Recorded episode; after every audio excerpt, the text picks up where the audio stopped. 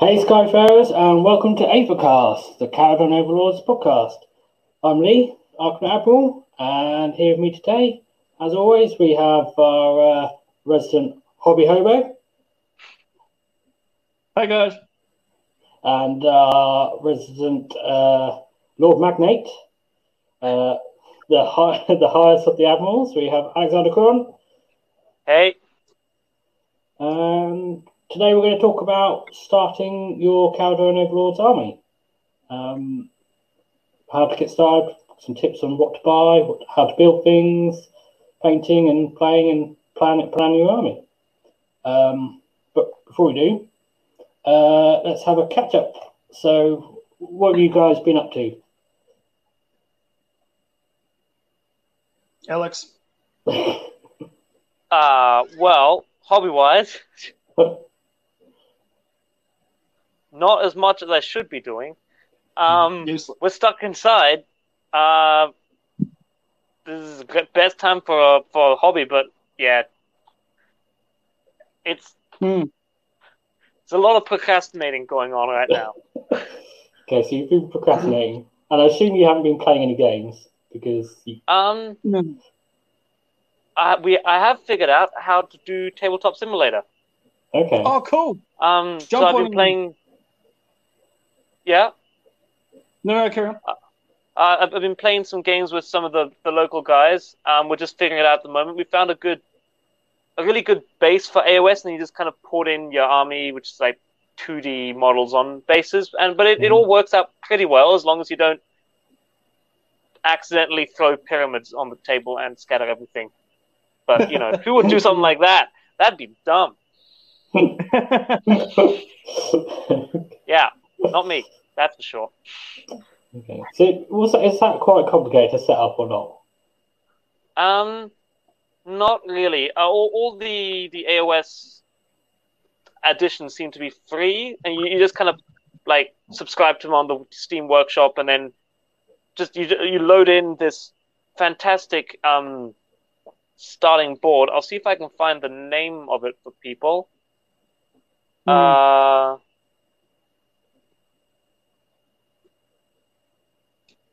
On. Yeah, um, but yeah, it, it's it's Dynok, um, Age of Sigmar Dynok, um, and it gives you like the, the board. It gives you all the missions to flip through, a whole bunch of terrain to add in, um, uh, all the endless spell models already there, and the rules for them. Yeah, it it, it, it was really simple once I once you download that thing. Okay.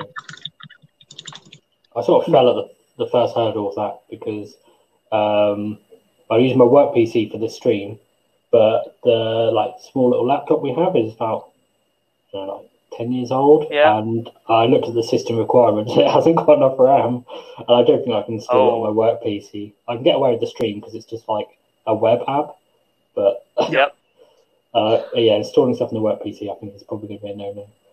Um, But uh, yeah, so I've, I've been playing a bit of uh, tabletop simulator, and um, I painted up a couple models, uh, Knight-Vexillor, basically.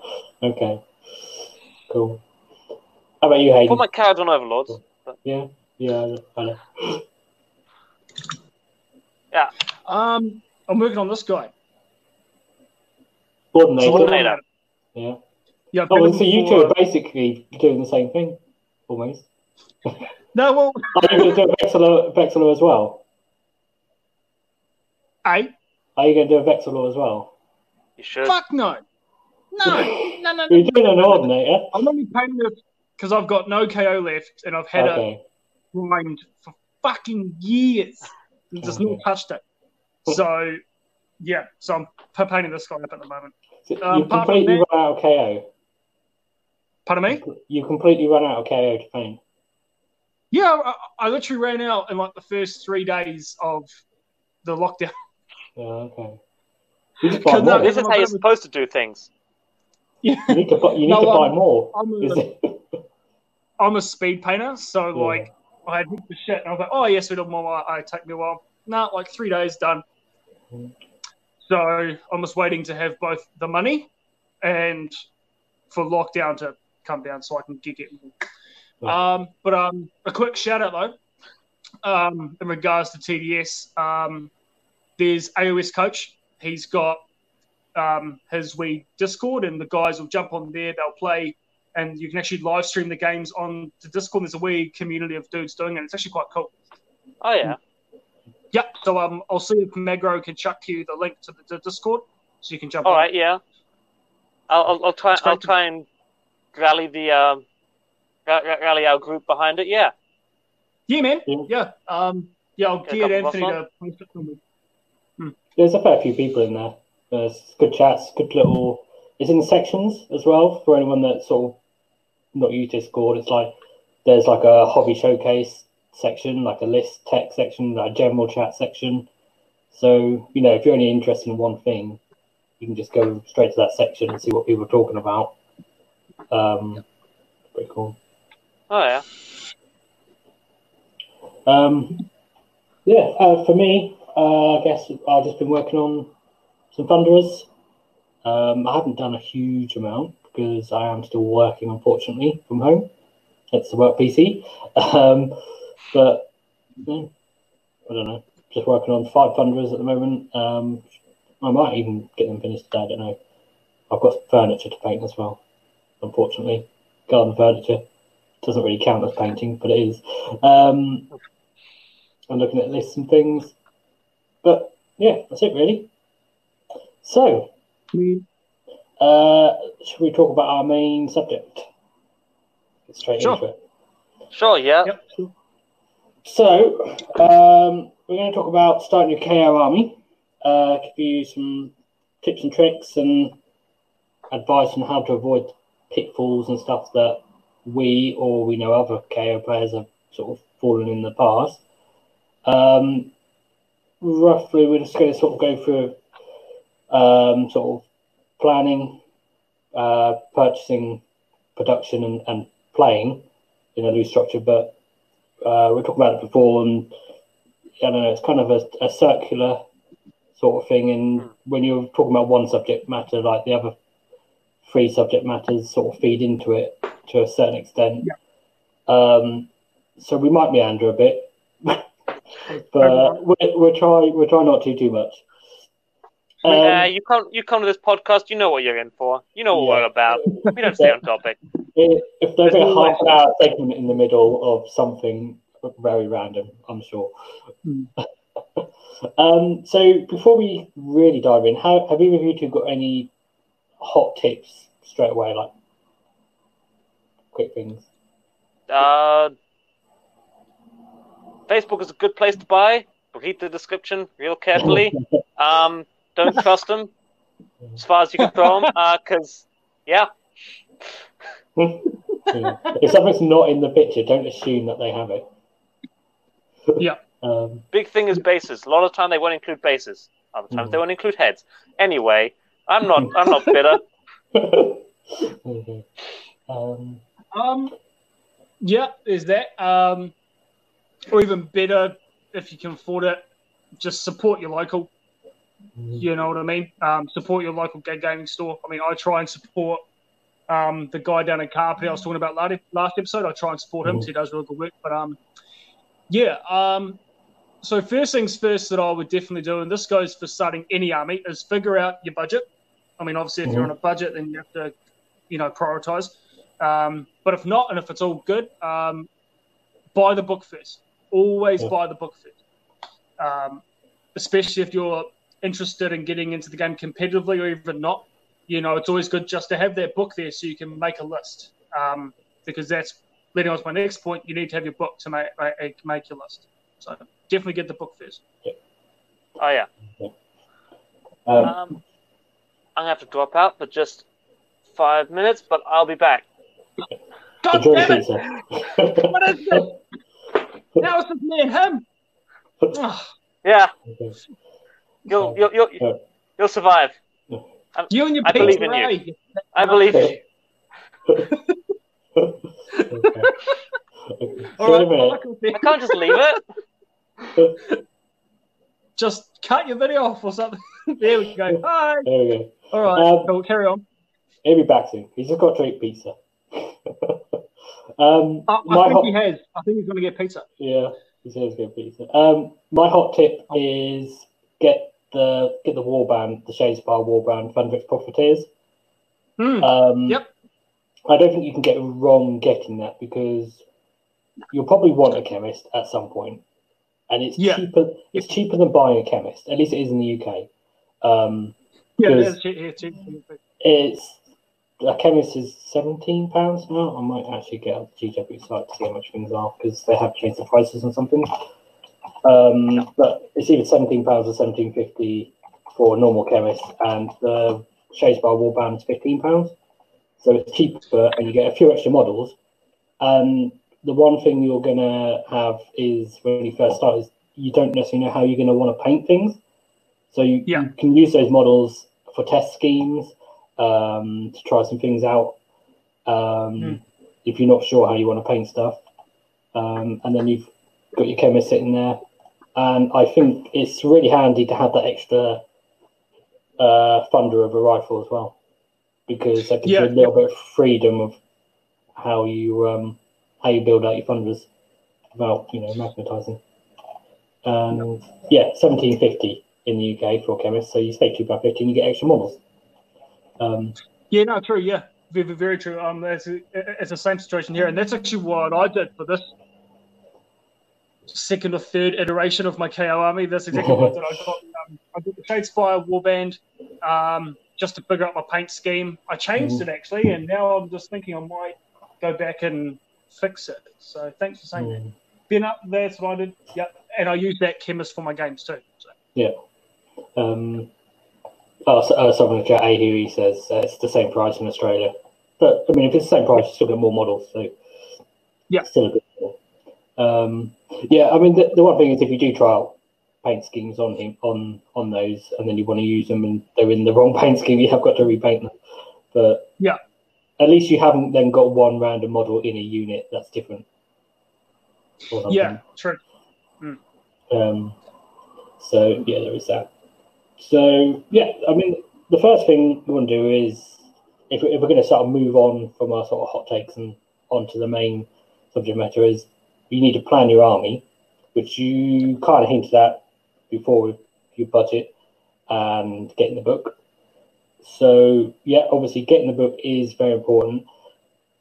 Planning your army is one of these things that's a little bit circular Yep. because you can quite easily come up with an idea for an army and then you'll play it and then decide you don't like it. Um, Yeah, yeah. and then you might have to go back to the drawing board, which is one of those unfortunate processes. And I guess that's kind of partly why people are going to be here watching this to try and find out what we think. Um, to think, and that's why people net listen things um, is to get an idea of what works. Um, I don't think it matters a huge amount with KO with the new book. Nah, I think I think um, there's a bit of a, a like a fat middle of, of what's good and what's bad. Like, Yeah. uh, I'm not going to say everything's equally well balanced and perfect, because obviously the heroes is where it starts getting a bit skew iffy, because. They're not really there to deal damage anyway. no, they're not.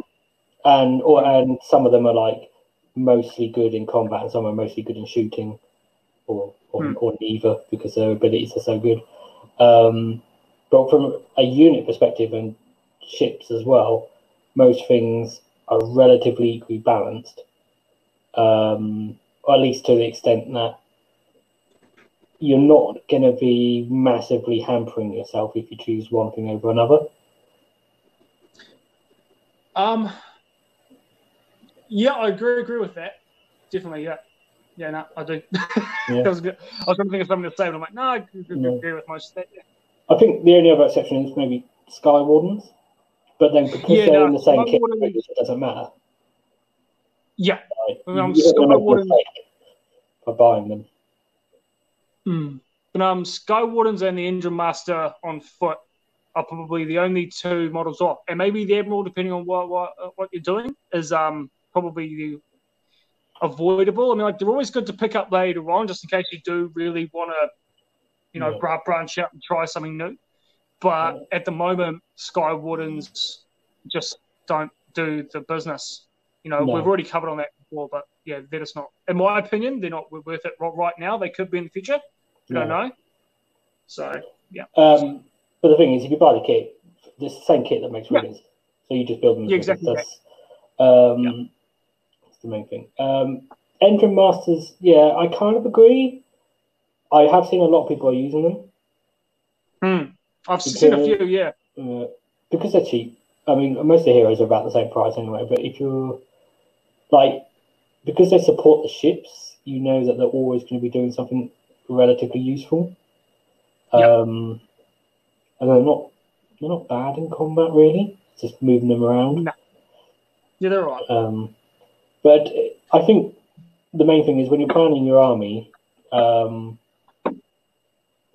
you can if you if there's one particular unit that you think looks really cool, uh, like one particular ship, or say say if you really like thunderers or you really like uh, Endriggers, something, then you can build around it. Um, Hmm. That's that's the key thing. Is don't think there's not like one build and you have to spam that one key unit. Um, yeah, no, like we, that we don't have that problem. uh, which is really good. Um, unfortunately, it does mean that if you then later want to try out new things, you'll end up buying more and more models. Yeah, well, that's the trap they want us in, isn't it? Yeah, you know, they they want us to keep buying their shit, which Yeah. is a fair business thing. But um, mm. Yeah. so So yeah, so definitely plan out what you're going to get, and what are some of those things that you would recommend that young people get or new people get. oh, well, I would definitely get a ship, um, at least one. Um, I think to have a semi-competitive list, um, and that's the other thing you need to do is work out what your goals are with your list. Because if you if you're not bothered about being competitive, then you really can just buy whatever you want. Just Yeah, um, I assume if you're listening to this, you want to at least, even if you don't want to be competitive, you want to not, you know, be completely turned over in your games. You want to have some sort of, um, you want to have a fighting yeah. chance. But I think if that is the case, you need at least one ship because Fly High is so powerful. Yeah, Um, it is. I guess we should probably explain what things are a bit because this is a starting KR episode, so we should um, explain. So, Fly High basically is an ability that all of the ships have that basically lets you take the ship off the board and put it somewhere else on the board, nine inches away from enemy models. And so, basically, it's a teleport. And it, Yeah. teleports are always really powerful in this game. When you combine it with shooting, it's even more powerful because Yeah, definitely. the problem with teleporting is that nine inch charge. Yeah. So instead, what we have the problem with is nine inch range. Yeah. Um, It's pretty good. you, you need at least one ship, um, ideally more than one, because you know if not, if someone takes out that threat, then you're just relying on foot movement unless they're flyers, um, which okay, unless they're riggers, which is twelve inch movement, which is still really good, um, but it's not as good. It's not as threatening as teleporting. Um, Yeah, so if you start out with a ship, you need to then work out how what else is going to go with the ship because it, especially if you only have one, you need to kind of cap, capitalize on that movement. Um, Mhm. So if you have a frigate or an ironclad, you want some troops to go in it. Um, so Arkanauts are a little bit of an issue because they have nine inch range pistols, and so if you teleport to more than nine inches away, so which would be at least nine point zero one inches or whatever you want to call it, you, you're not going to be able to shoot. Um, Yep. At least not with eighty percent of their guns, seventy percent of their guns, um, depending on how you Hmm. build them. Um, so that's a little bit of an issue. Um, Hmm. Thunderers can go in the ships, um, but they're a little bit expensive points wise. Um, Yeah, kind of. Yeah, I find, I think if you you you either build a thunderers list or you or you don't. You, I don't think you can sort of go like. I think the fact as soon as you put them in because you want them in tens probably to get your egg Yeah. At least Um, ten. Yeah. Yeah. So then that's 240 points, which is a fairly sizable chunk um, of your army. Mm. It's not massive. Oh, and Alex is back. Um, I'm yes. back. Hey, No, he's back. Did you get your fucking pizza? Yep. it's very quick. It's good. You can't have eaten It's got- it. Nah. Where's my got pizza? It's got egg on it. It's great. Egg? It's good pizza. Yeah. It's Aussie pizza. Oh, okay. Hmm. Not saying anything about Surprisingly that, 'cause I'm not saying anything about egg on pizza because we'll end up talking about pineapple and all sorts of things, and it will just it will be a 30 minute So with digression. pineapple. I'm not saying Don't anything. I just I just know it's divisive. Um, uh, so yeah, wh- while you've been gone, we've been talking about planning your army. Um, so really, we haven't said a, a great deal other than you need at least one ship, and if it's a frigate or ironclad, you need some troops to go with it. Yeah, wow. Uh, uh, uh, ships are really why you will buy this army, right? Yeah, You got to think about what what you want. Why why you want this army in particular? and And for most thing- people, that's a ship. Yeah. Um, the other thing we said was um, that basically I explained about how most units are fairly balanced, other than heroes. So you can kind of buy to an extent what you like the look of, what you think is cool. There's not like that one unit that's really efficient and you have to spam it. Yeah. Yeah, there's they're, they're all about the same power level. Yeah. Um, With the exception roughly, of, with the according to exception of hero, yeah, with the exception of heroes, because they're they're kind of doing things that aren't dealing damage a lot of the time. Heroes, there are some clear winners and losers. Yeah, Hmm. but Definitely. Um, Um, so planning your army, yeah. So um, mostly what, what you want to buy and um, Uh, yeah. So we, you, you probably want to to decide whether you want to go down like, um, whether you want a particular theme towards your army because some people might say want to build like a completely flying army. Mm, Um, yeah.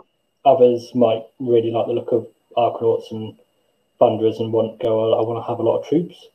Um, and you could build a, a completely ship-based army. Like I said, a flying army before, but that couldn't include um, You could do it it? with could do that. um, frigates, ironclads, uh, Mm. and uh, uh, small elite units inside those, or you could do it using balloon boys, uh, Endriggers, Sky Wardens, and just to have Hmm. an army on flying bases, Yeah, led by Brokk mean- Grungsson. yeah, or the Endrinmaster. Um, Probably the Engine Yeah. Master.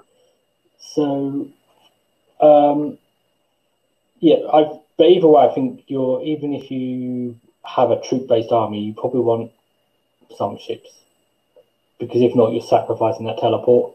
I don't think you can build a gun line really. No, you can't. We just don't have the range for it. Um, yeah, no, we just simply don't have the actual range to do it, to do it effectively, um, and to do what a gun line is meant and to do, which is to cause mass damage from, from afar. But I mean, yeah, no, there's just no. Yeah. Well, there is like um, there's certain particular units, but those units are expensive. So the Thunderers would be your main choice for a gunline army if you were to do one. Nowadays. But Yeah. you're 100 points for five. And you're going to have to take Barak Nar if you want to make the battle line as well. Otherwise, you're going to be spending them on Arkanauts, which only have a Mhm. 9 inch range on their main pistols, which is where most of the damage and Yeah. sh- sh- shooting up comes from.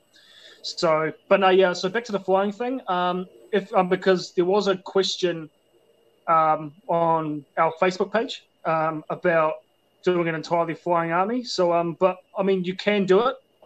I wouldn't recommend it um, due to the lack of board presence and whatnot. But in the end, it, it's your hobby, man. You do it. Um, but yeah, as you're saying, you you you could do it under Barak Zilfin, where you can have frigates as battle line, You could do Yeah. it into Urbaz, which is what I would do, um, Mhm. because you can make gun haulers battle line, which frees up Mhm. points for more other shit. So, but yeah, you you can do it. It is legally being able to done, and that's what I think they intended for that in the book.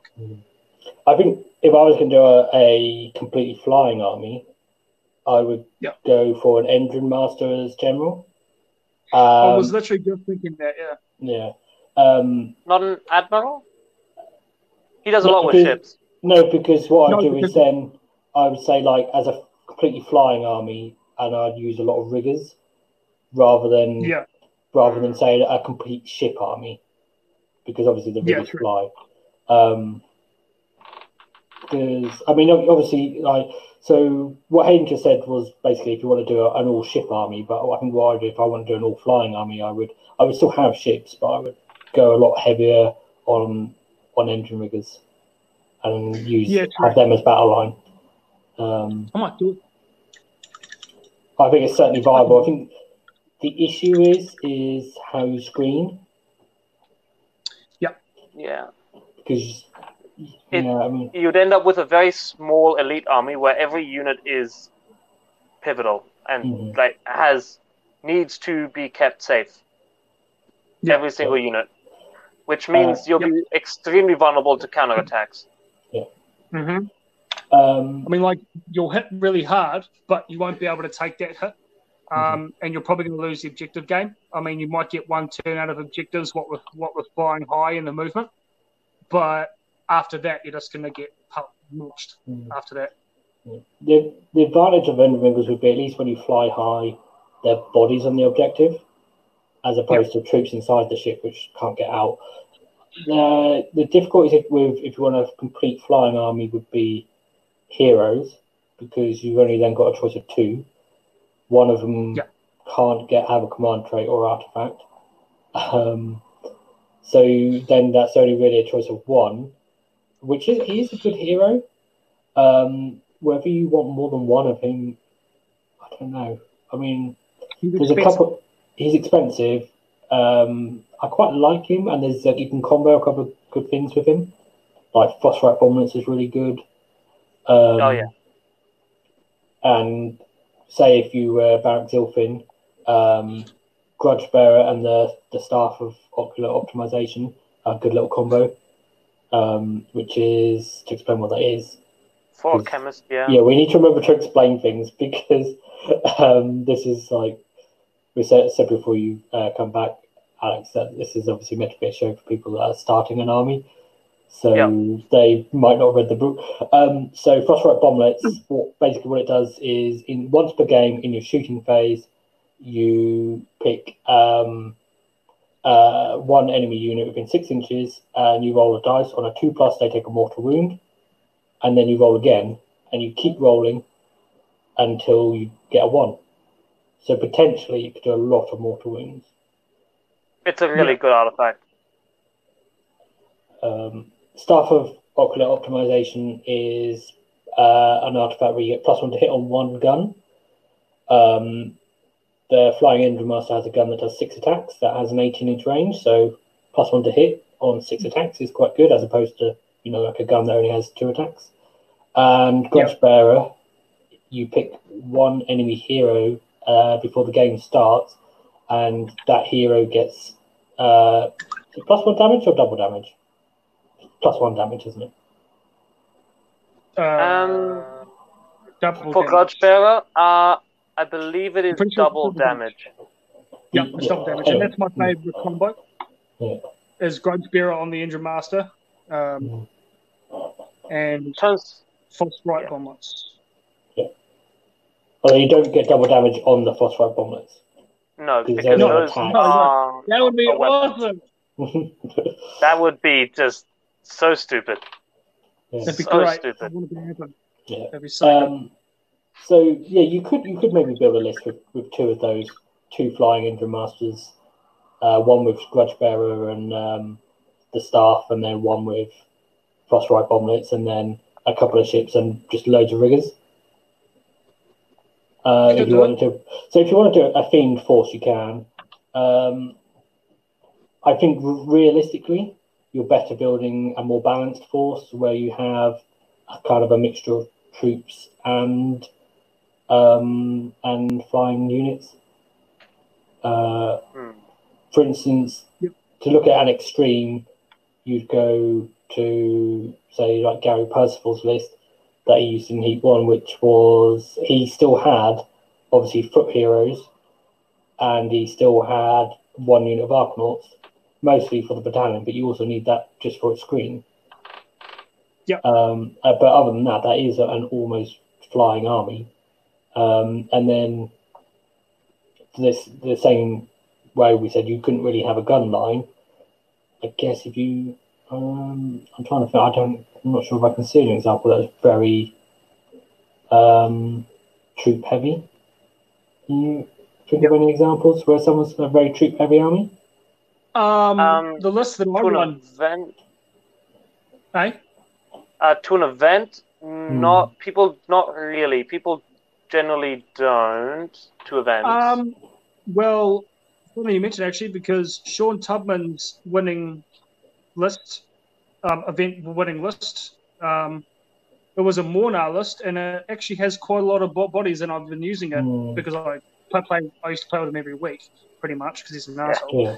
Um, motherfucker. Um, but yeah, um, and it's actually quite body heavy. So there's at least 40 Arkanauts on the list, Okay. um, nine Endriggers in one big unit, uh, Yeah. 10 Thunderers, a gun hauler, an Ironclad.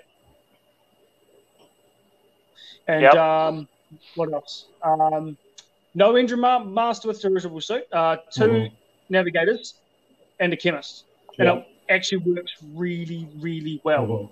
Um, Okay. you know, we made the mistake of saying that more now. Oh, sorry, the- was it us? I don't even remember so long ago now. But you know, making the mistake that a lot of people didn't think that Mhornar was great, and I even saw today Mm. on the Facebook page that someone said it was unplayable. So no, it's not. It's actually really effective. Uh, but we can go into that on a later date. But yeah, yeah Mm. um, but no, like um, because his philosophy is that running KO in the traditional sense of what people have been taking to events means that you simply don't have the board presence, and because Mhm. board presence is so important right now in Age of Sigmar, at least in our meta it is. Mhm. Um, I don't know about Very. yours, but um, yeah, you know, mean you just have to have that board presence. Um, the Aether-Khemist is out there with the big block of 20 Arkanauts, so you can give them rerolling ones to wound. And, you know, and they get it's a run and shoot in the first turn.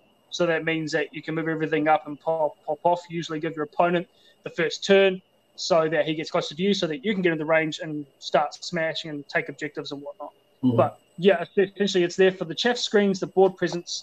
Uh, the nine Endriggers are there just to get in there and fucking smash face, while this guy's ru- running around with 10 th- uh, under us as a gunboat, just mincing shit up. Mhm. yeah, And the navigators are there, and they're double nerfing or double shotting, like let's say a Stonehorn with, is it Griff Feather Charm? The one that makes him fly? Yeah, doing that kind of shit. Yeah. You're half moving, half mo- moving that. So you're Yeah. so you're taking key flying pieces out of the game essentially, and just cleaning up everything else. But that's yeah. But you Yeah. can actually do a gunliney mid to heavy body list, at least Yeah. by Kara standards. yeah. I think that's a, a And- and good it does- example of, of a troop heavy list. But yeah, it kind of it still has how many ships do you say it has? An ironclad and a gun hauler? Yeah, just an ironclad and a gun hauler. So the gun hauler's there just to zip around, put pressure on the back line or on the flanks, taking a random objective. It's pretty like the whole point of it, at least from what I've gathered, is that you're hitting multiple points at once. Mhm. Right, so you've got your Endriggers on one side, you've got your ironclad on the other side, and you're pretty much just pushing, putting pressure on both sides of the opponent, and he's having to split or he's ha- having to divide his attention to other shit while you're running out there taking objectives Mhm. with flying high or by the Arkanauts or by your gun hauler zipping around the place. Yeah. Okay, yeah. So it, it still does rely on having some ships because that Yeah, teleport oh, is so powerful. Then yeah, but it's, it's a good example of using troops. Having having some some boots on the ground. Yeah, Yeah, exactly that. You need to ha- ha- ha- have it in the way the game's currently played. I mean, I, I, I usually take twenty to thirty Arkanauts um, Yeah. Uh, in my list, just just to be in the backfield and hold objectives. Don't fight. Just sit back, hold objectives while my boats go up and do everything and kill stuff. Uh, oh, someone's just asked whose list. So we're talking about uh, Sean Tubman's list. Um, Yep. The New Zealand that- champion. That's on AOS Coach, isn't it? On not AOS Coach, on AOS Shorts. Um, he did an article. It's on there, isn't it? It's on that spreadsheet. Sean's list. Yeah. Um, Yep. Yep. So it's on AOS Shorts. Um, if you also want to hear a more in-depth tactica about the list, you can jump onto the Notorious podcast. He's one of the the, the, the presenters. He's AOS Tubbs on Twitter. Um, yeah, and he talks about how to use it and how he used it. Um, if you guys like, I can post the list up on the Facebook page after this. Um, but it's really interesting and it's really good, and it's something that we haven't really seen in the way that people have made lists. And he's definitely onto something, in my opinion. I've Um, lost my good brush. But Right. just generally from a, a planning point of view, if, if you if you want to get some ideas for lists, because we haven't got time today to just talk completely about lists, unfortunately, because we've got um, and we will do other shows about about lists, and we've done shows in the past about this. But go to AOS Shorts, um, and there's a tab for lists. And if you go on Kharadron Overlords, he's got a spreadsheet where he's got uh, seven lists, I think there is on there. So Something like that. Sean Sean Tubman's list is on there. Uh, I mentioned Gary Percival's Heat One list earlier. That's on there. Um, there's two lists from Cron, um, which if you listen to the show, you've probably heard about those lists before. Um, yeah, but if you're interested in those, shut you can up. go back- If, if you're if you're interested in those, you can go back to some of our other shows and, and hear about them. Um, um, Yeah. yeah, and there's a couple of other good lists as well. There's one with six boats, so if you want to build a ship heavy lift list, that's maybe a, something to, for you to look at. Um, you could build a list that is, you know, 100% ships if you almost if you wanted to. I think you're probably better off having some bodies to some extent. So, um, but he does have some bodies in that six ship list. Um, Yep. I'll just get it up. I don't want to talk about. Let's see. I was just wondering. I'm sure he's got some bodies in it.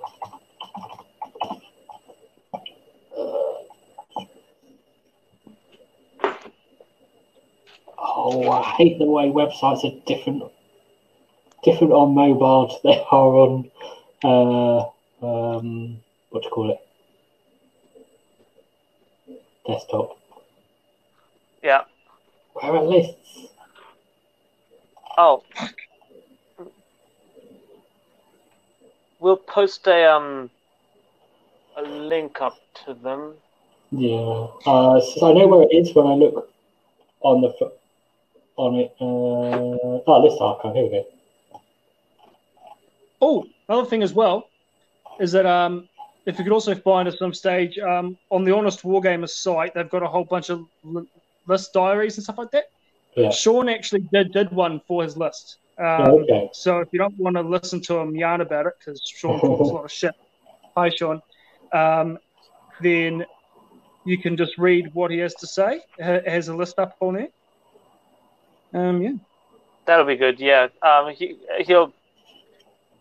The it's basically the the creator of the list going through the list bit by bit and explaining all his design decisions while creating the thing. Yeah, it really is. It's great. Um, I It- haven't read it because I can't read, so I can't read. it, it, it's a it's a great resource for when you're if you're trying to plan an army. yeah, it definitely is. Um, but yeah, so should start talking about like so you got a kind of an idea of what you want for your Kharadron Overlords. What should you go and buy specifically to make your Ah, army? yes. the fun part. Um, Down yeah, to so- the- to the brass tacks. Yeah, so talk about this.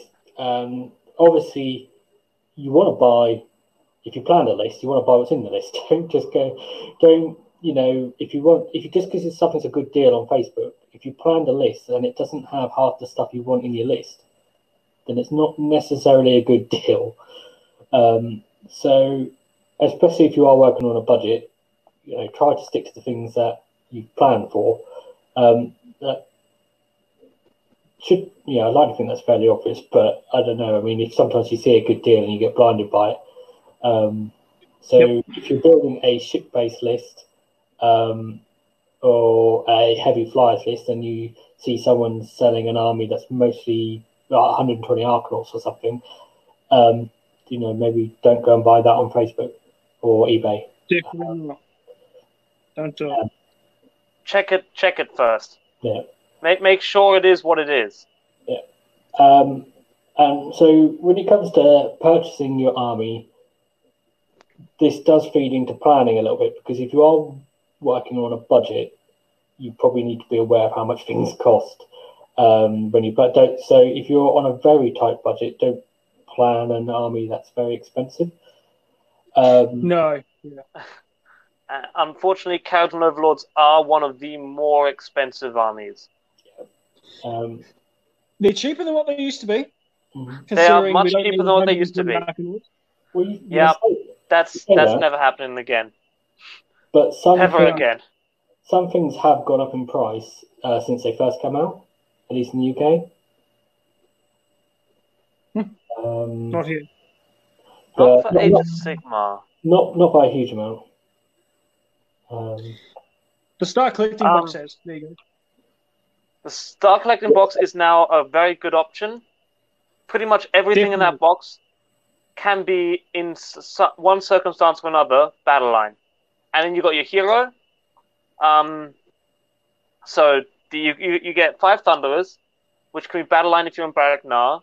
You get a uh, Gun Hauler, which can be ba- battle line if you're in Barak Herbaz. uh, Urbaz, and it has Endriggers, uh, well, Endriggers, but um, Sky Wardens who can be battle line if you have a Endrinmaster individual suit, who's only available in um, uh, the Aether War at the moment. But Yeah. that that'll change. uh, yeah. So most things, uh, like most of the ships are relatively the, sa- the same price. Um, Arkanauts work out quite expensive in terms of buying them because you can't get Yeah. them in a set. Um, um, yes, you can't get them and start collecting or something. Um, so if you are on a tight budget, don't build a list of hundreds of Arkanauts. um, Don't do it. because it yeah it's going to cost you a lot of money in the long run um You should only need twenty to thirty of them, Yeah. realistically, in a list. to 40. I was- I'll say 20 to 40 to be safe, but 20 to start off with, definitely. Yeah. um, things that are, You- are cheap is the, the start collecting is great value um Great value. really is. you, you mentioned the Great A4 value. set. the A4 set is extremely good value as well um If you can find someone to split the thing with. well if you're doing it by yourself, well, yeah, you you whole got a whole, but you gotta decide whether you want like it comes with all this Zen stuff. You might want the Zen stuff, but you might not. Yeah, well, to give you an, an idea, um, and these are UK prices, but for ten for ten points, um, a frigate or gun hauler costs you costs two pounds for ten points. Um, whereas the Aether War set, if you split it, is just under a pound for ten points. Um, and if you don't split it, and you're paying for the whole set, it's still one pound ninety two for ten points. So it still works out cheaper in theory, per 10 points than buying a gun hauler on its own. But of course, obviously, you're getting the hero and the riggers. Um, Yeah. So if you only want to buy a gun hauler, then don't buy a massive set to get it. But if you want, the, the thing with the start collecting and Aether War is decide whether you want all of those things. Because as soon as you don't want all of them, it becomes worse value. Um, Yeah. And the more things you don't want, the worse in value it gets.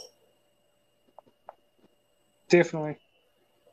Um, So, with for for someone who doesn't have any Kharadron Overlords, um, you will want most of the things in the start collecting box. You might not find much use for the hero, Mm. It's a cool model. but yeah, it, it, it's a cool model. Um, is a cool model. Uh, so it comes with the Endrinmaster on foot, who is very different to the Endrinmaster in dirigible suit. He won't unlock your um, Balloon Boys as battle line, and he doesn't have Mhm. access to the really potent uh, artifacts that the dirigible suit Endrinmaster has. He's more of a sit in one spot, beat stick with his hammer kind of guy. If you want to know what it looks like, there it is. That's an Indra, Endrinmaster on foot. 30 Yeah. camera, 30 camera. Yeah, that's it. Here's a big camera. Um,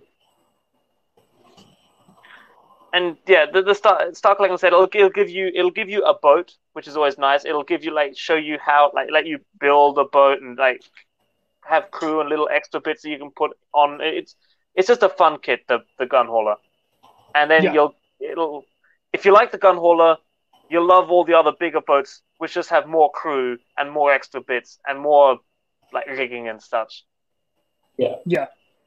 I've, the other thing is, if you've never, uh, like, if, you know, if you're new to KO, um, which you probably are if you're, if you're watching this, is building and painting a boat is a fairly big undertaking. Yeah. Um, not so mu- so.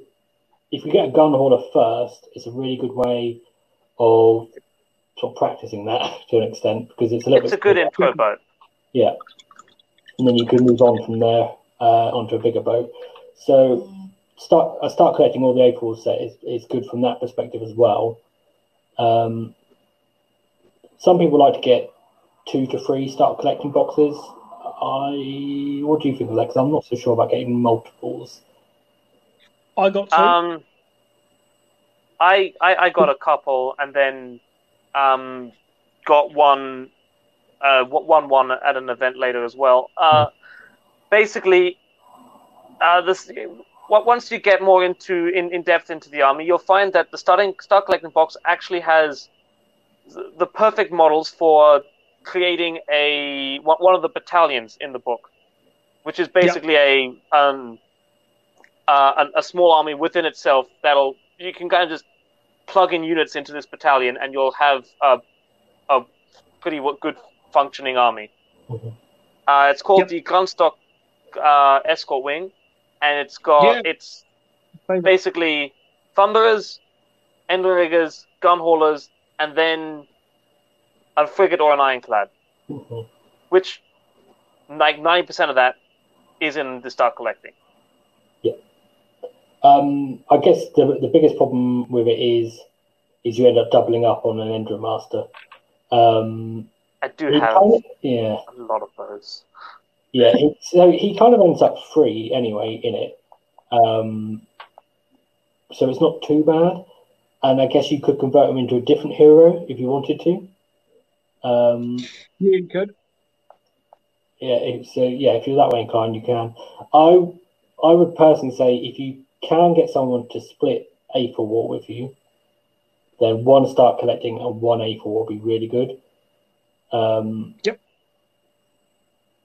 But yeah, I mean, Aether War, it's hard to say. I'm, I'm not sure if, if it's still available everywhere. So, like, you, thing is, things aren't good value if you're buying it from someone that's jacked up the price because it's not available anymore. So, Beware of, sc- of scalpers yeah. online. Beware of Um, scalpers. I'll have a check on the GW website, see Well, if it says still everything's, there. tem- everything's temporary, temporarily unavailable at the moment. So, um, yeah, so it's not on there in the UK. Uh, the Aether War isn't. Um, it doesn't look like it's on the Games Workshop website anymore, Yeah. which Um, is you might- hmm, you might be able to get it from, um, you know, like independent retailers, um, because they generally tend to sell out of things uh, slower in Games Workshop because they're less known. A, lo- a lot. Uh, you, uh, your local hobby shops should still have Aether War. Um, Somewhere. Yeah. Yeah. somewhere in, in, in, in their basement. Uh, basically, it's it's it's a big combined box set. Uh, it gives you some Zine stuff, and it gives you six Kharadron Balloon Boys, the Endrinmaster on di- in on in dirigible um, suit, Suit. which is only available in this box set at this point at the point of recording, um, and one gun hauler. So it doesn't give you the thunders that the Start Collecting box does, but it does give you more of that that more combat units essentially. Mm. Gives you gives Yeah. you more riggers and it gives you a hero you can't get anywhere else.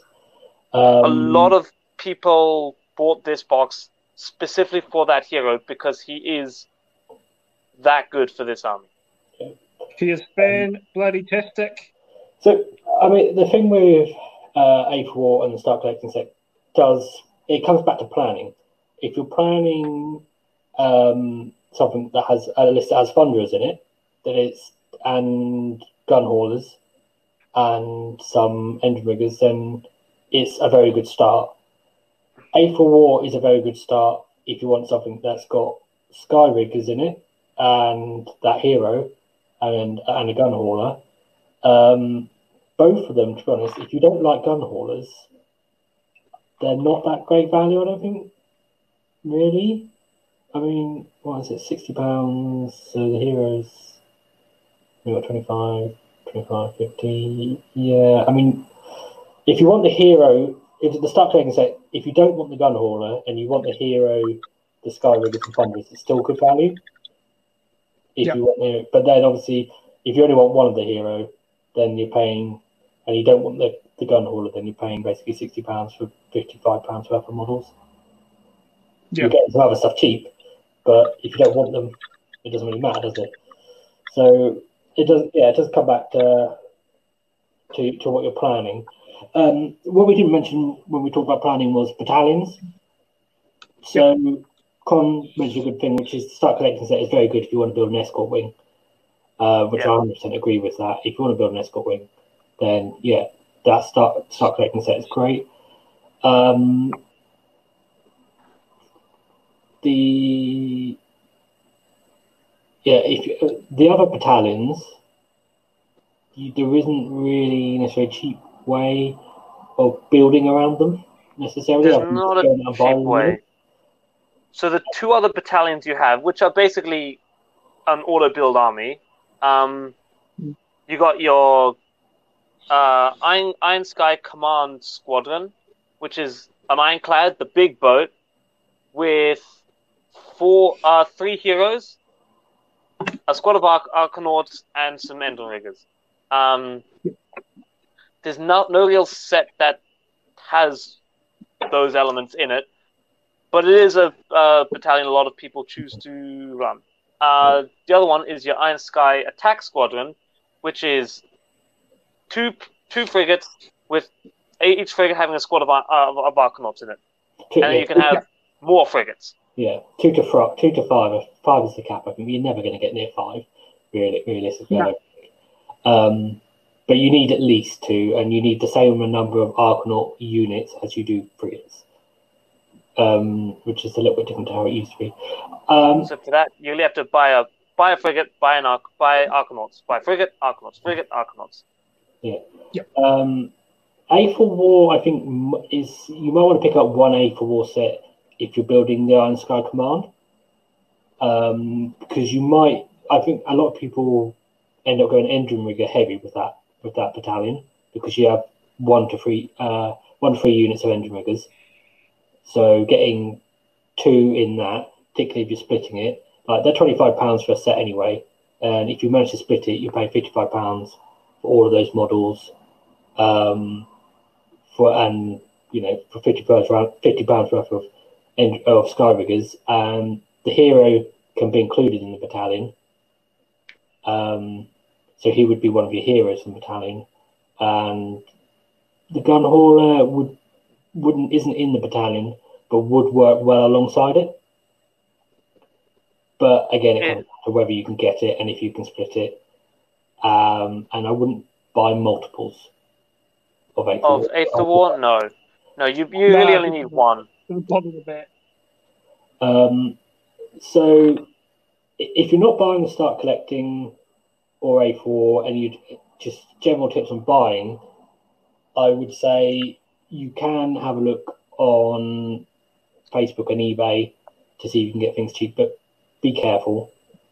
Um, as we said before, there are a lot of people splitting up Aether War and selling things separately, so you can get some bargains that way. Um, particularly riggers, I think, because a lot of people that had the army before already had lots of riggers. Yep. So they wouldn't necessarily need them. Um, so it's a good way of getting cheap ones them. Um, you- I would personally go for try and get bits in your inbox. one one way to if, if you want to if you're looking at getting a, into KO, you, you don't want to put too much towards buying KO right now. You, you, you- whether you don't want to or you can't.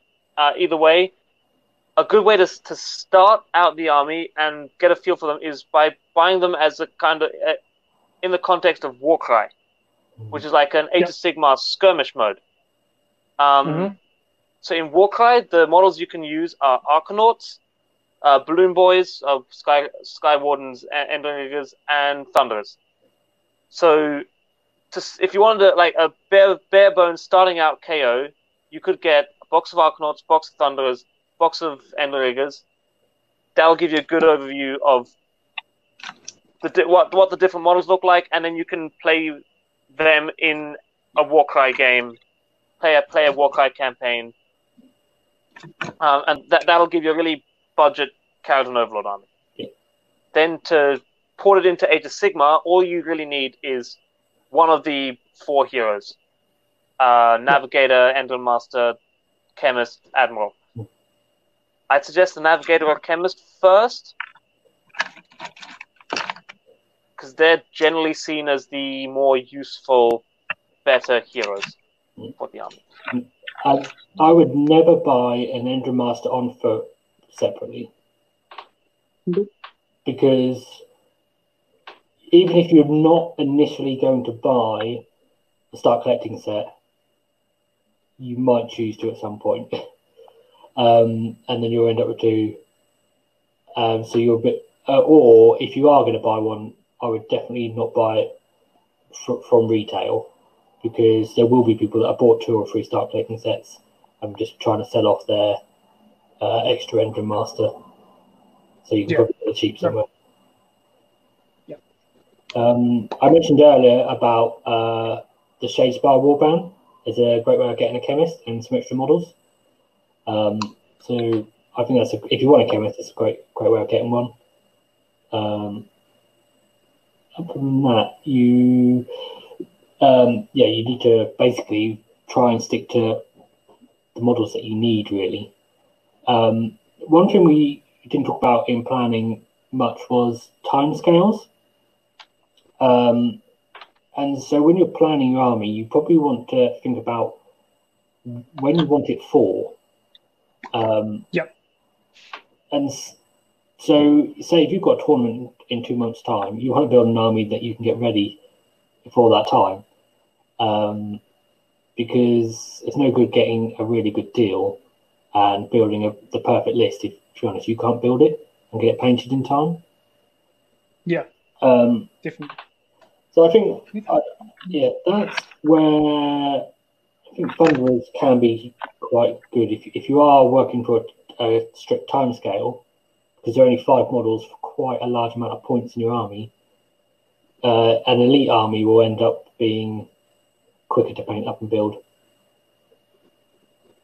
Um, the other thing is if you're if you know you're going to be going into Kharadron Overlords for the long haul, and eventually you're going to want to um, pretty much have one of everything or some of everything and try out different lists. If if you have got you know like a tournament in a short amount of time, you can kind of almost in some ways disregard some of the things we said about only buying the things you need for your list. Because if you Yeah. know eventually you're going to try and try out different things or uh, build different lists, then it, you might as well get those other units cheap in, say, the start collecting set, even if that's not Yeah. what. Even even though you're not going to do that list initially, initially, if you're gonna if you're going to be in in this for the long haul, and you're going to want to play this army for several years, then Hmm. and try out different iterations of it, then you might as well get get the good deals. Um, there's something else I was going to mention, but it's now slipped my head. Yeah, gone completely, completely gone. uh, so, is there anything else that we've missed on what to buy? I just Um, read the big ships. Wh- Say I again? went to buy the big ships, I guess. Yeah. Um, Um, so what I would do is obviously as because this obviously goes back to planning with your list. So you really need to prioritize. Um, now the Ironclad is the largest and the most expensive ship, and it is quite a challenge for a new hobbyist. Um, but if you're more experienced with, with the hobby, you should be all right. Um, but apart from that, it is just it's the centerpiece of the army. You know, it's the biggest model. It's the coolest looking. I mean, I, had mine out just then, so I fucking love it. Um, yeah, so I would say if you want to start playing competitively, get ironclad. If you want to just sort of learn the mechanics of garrisoning um, and flying high, than a frigate. But then again, the frigate might not always be in your game. So, yeah, but timing, um, it's kind of hard with ships. But definitely a gun hauler first up should be your first one because one that get gets you in there and it teaches you some basic mechanics, and then from there, um, either an ironclad or a frigate or both. I've, I've just remembered the other thing I wanted to mention, which was, um, like Cron mentioned, um, Warcry is a great way to sort of learn some mechanics and start out and get some games going early. The other thing Yep. you can do is you can play one thousand point games. Um, Yes. And I, when I first started, I went to. I was quite lucky because uh, local game store did quite a few doubles tournaments, which obviously the two one thousand point armies, and they did um, a couple of like one thousand point sort of one day social events, uh, which Yep. is great because you can build a one k army, what and use that to work towards getting towards a two k army. Um, but just bear in mind that if you are going to do that, and you want it to be playable at 1k or or 2k, then you the battalions that you're working towards probably won't fit in 1k. Um, and something like a Hmm. frigate is going to be more playable at 1,000 points than an ironclad. Yeah, different. So yeah, so if you want to build an army that can work at more than one points level like that, then a frigate is probably a little bit more useful than an ironclad. True. Yeah. No. Yeah. Gotcha there. don't let us dissuade you from trying to run nine pad at a thousand points, though. That's going to be Yeah. amazing. Yes. That'll be a great game. Uh, yeah, it, it's certainly not going to be bad. Um, it's just it's just going to be a little bit inflexible in what you can include alongside it. Yeah. Uh, it's yeah, by no by, by no means a bad purchase. And the other thing I would say is you will never regret having an ironclad ever, even if it just sits on the shelf. As long as it's built and painted, it will look amazing on the shelf. So Yeah. um, There's the first problem. You've got to build it and you've got to paint it. Yes, it does take a I lot. I had great fun painting mine, Minecraft. It was great. I loved it. Oh, it is. I, it is really fun. Yeah. Um. Well, should we start talking about like the hobby aspect of starting KO? What you expect to Yeah. build and paint? Uh, My just favorite bit. Very quickly, A here in the chat says you, another way of starting is just by allying, allying in one to two units. If you've got like a Stormcast army or a Cities of Sigmar army, then a good way. Or a hell, Yep. or a chaos army if you got hell cannons. Oh, I think he means more like Anything's possible. put some KO into your army, the, the army you already have, and that's a good way of Yeah. learning some of the mechanics because you fly high is a very unique mechanic, and garrisoning is So yeah, that's a very good point. Um, and so yeah, if you're going to do that, then you'll probably want probably mostly the, sh- the ships. I would have thought, or Hmm? if you're putting them into a Stormcast army or Cities of Sigmar army, you're probably going to be looking more at ships or Yeah. Skyriggers, maybe. Yeah, probably Uh, gun hauler. gun haulers- maybe Thunder Ironclad. Gun haulers make very good allies, very consistent. Uh, AOS coach used a couple, Mm. um, Yeah. and in his cities, and he had great success with them. Same with Mm. some a Fyreslayer player down at CanCon. Yeah. Um, Uh, Eric in the chat says um, they're a great addition to Fyreslayers as well. So if you if you already got a Fyreslayers army, you can yeah put in. Um, he he mentions actually a gun hauler with some Endrinriggers alongside. So yeah, it's a great addition. Um, Hmm. uh, yeah, and I think a gun hauler as an ally is pretty handy because it can teleport, which a lot of armies can't do. And if you've got some Endrinriggers hanging off the edge, that's really good. And actually, if you're doing that, get A4 because it's got Yeah. a gun hauler and some Endrinriggers. Uh, the perfect amount of Endriggers to put to um, Yeah. hang off of it as well. yeah, and Exactly also seven balloons. it's 350 points. So if you don't include the hero, like 150 for the gun hauler, 250, 350, yeah, fits in 400. Yeah. Um, and that's another thing you want to think about when you plan your army is if you have Fyreslayers and then you get a gun hauler to ally in, your next logical step will probably be to build a Barak-Thryng army. Because you've Yes. the Fyreslayers and stuff. And the same with Cities of Sigmar, because you've probably got some dwarfs and stuff like that. Um, Yep. But yeah, let's let's move on to the hobby aspect because once you've planned your army and you bought it, you've got to build it and paint it, which can Yep. be time consuming um, potentially, unless you're like Hayden and you can get it done in like how many days? I painted half of a 2005, no, 2,500 and something point army in three days. Probably. Yeah. Yeah. It took me two years to paint my own ironclad. I spent a lot of that time on the shelf while I was painting other things because I decided I completely I decided I didn't like the paint scheme I'd done and then changed it. But yeah, yeah.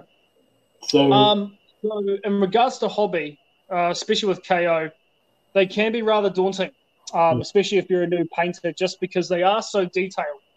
Um, which probably, nah, no, you can't, come and see them properly. But um, yeah, so just, just like with any army, you want to figure out what your primary colors are going to be, because you want everything to tie it in. You want to figure out what metallics you want to use, if any, if you're fancy loosey goosey and want to do again non-metallic metals and whatnot, you can do that. Me, I'm too lazy. Um, Vince Venturella's gonna hate me for that. Uh, nah, um, yeah. So you different. So what I did was that okay, I looked at all my paint. I was like, hey, sweet. What colors contrast with, with each other, and what would look good? Like um. So what I also did as well is I looked at like sort of like old warships, and I sort of tried to figure out, you know, like what would fit where. Um, I had a look at the models. Hold on, hold on. I can't talk about it without looking at it. Sweet. So when it came to the ironclad, I had a look at it, and I was like, okay, sweet. So what colors do I want to use? So I came up with this turquoise color as my main because I wanted to try something different. So okay, sweet. And then I thought, sweet, what color is going to contrast with that to make it pop a bit, bit, bit more and sort of catch the eye?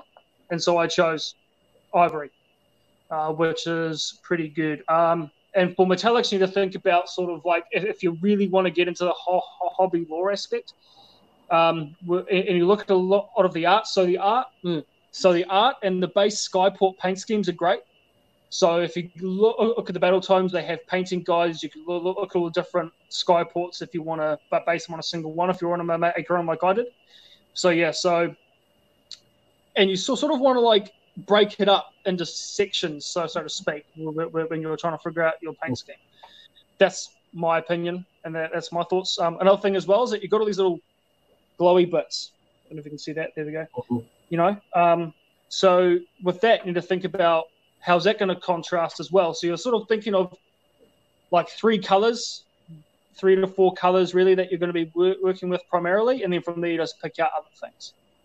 So yeah, so for mine, I pretty much have gone for very simple.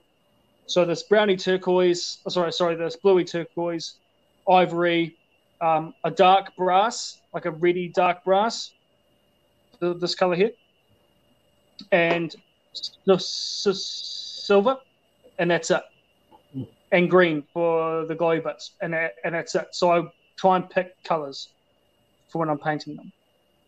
Does that make sense, or did I just go on a big rant No, about no, I think that, that makes good sense. I think, I mean, there's obviously there's no hard and fast rules here because you you do what you want to do, and the most important thing is do something that you are going to fall in love with, because if you don't, and you get sort of disenchanted halfway through a model, then you won't finish it, and or you want to like you don't want to have to go back and repaint things. So definitely think things through properly and um, do some tests. Do some test models. I think is really helpful. Um, yes, which is another reason why I mentioned it earlier. But if you're just tuning in, Underworld. why I think the under, the, under, the Underworld Warband is really good because you've got some models you can test paint with. Yeah. Um, and also why it's good to start with a gun hauler because if you do a paint scheme you don't like and it's on a gun hauler, it's not as bad as if you do it on an ironclad. Yep, definitely. You don't want to make mistakes on this baby. Definitely not. Um, Give me a second. I'll sh- I'll, I'll give you another example. I'll, sh- I'll show you my Oh. stuff. How to, how to paint h- how to paint KO in the most simple, easy way you could. Yep, Just go like- it. Broke painting. Row painting. Hmm. Another thing as well is that KO really responds well to battle damage, verdigris, rusting. Like I think I personally went a bit over top with mine. Don't know if you can tell or see it. See all the wee scratches I did on it. Yeah. All the dribbles and verdigris and shit. But it is what it is. Well, yeah, and that's a thing. Like, say if you are working to a time scale, you can paint it, and then if you want to go back and like, if you've got a tournament in a short amount of time, you want to play in it, you can get it painted, and then you can go back and add battle damage later if you want to. Yeah. Um, Yeah, well, that's what I do.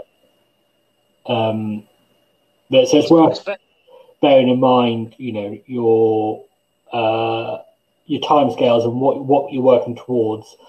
I, you you kind of need to have a goal with your army, and like Yeah, say, definitely. a list would be a goal, or you know, I want to have a list ready for this tournament, and then what do I need to do to get there? Because if you spend all your time working on your ironclad, and that looks beautiful and it's got amazing battle damage, but then your other models are grey, when you have a tournament, it's not so good. Like so, do what's achievable in the time, and work out what you can what you can and can't do. The one thing I would say with ships is you can go back to them and paint things, but only certain things. So you can go back Yeah. and add battle damage to the outside, but you kind of you need to build you need to do sub assemblies on the ships. You definitely want to do sub assemblies. If you don't, you're going to struggle to get to certain areas of the ship to paint Yes. and then you can't go back once they're put together and do those bits. Um, Oh, there he is. yeah, Man himself. here he is. So yeah, def- definitely do sub assemblies. Yep. Um, Do. Here he is. Right. Yep. Put it on screen. All right. So. I'm not a fantastic painter in a, in, in any way, but just keeping it uh, keeping a super simple color scheme, That's cool. still make a relatively good looking ironclad. So yeah, it's just cool. Love the green. black, gray. Oh, yeah. All right, Yep, a little bit of same. Um, black, gray, do the rivets and the highlights. They they took the longest, and silver for pretty much everything else. A little bit of gold to spot out some of the things and the the the kind of glowy glowy color that you get. I think that's from Warhammer Communities where you find out where to do it on their um their YouTube channel. They actually Yeah. have painting guides for all the um barracks on that YouTube channel. But yeah, um, you can keep it super simple. It'll still work out relatively.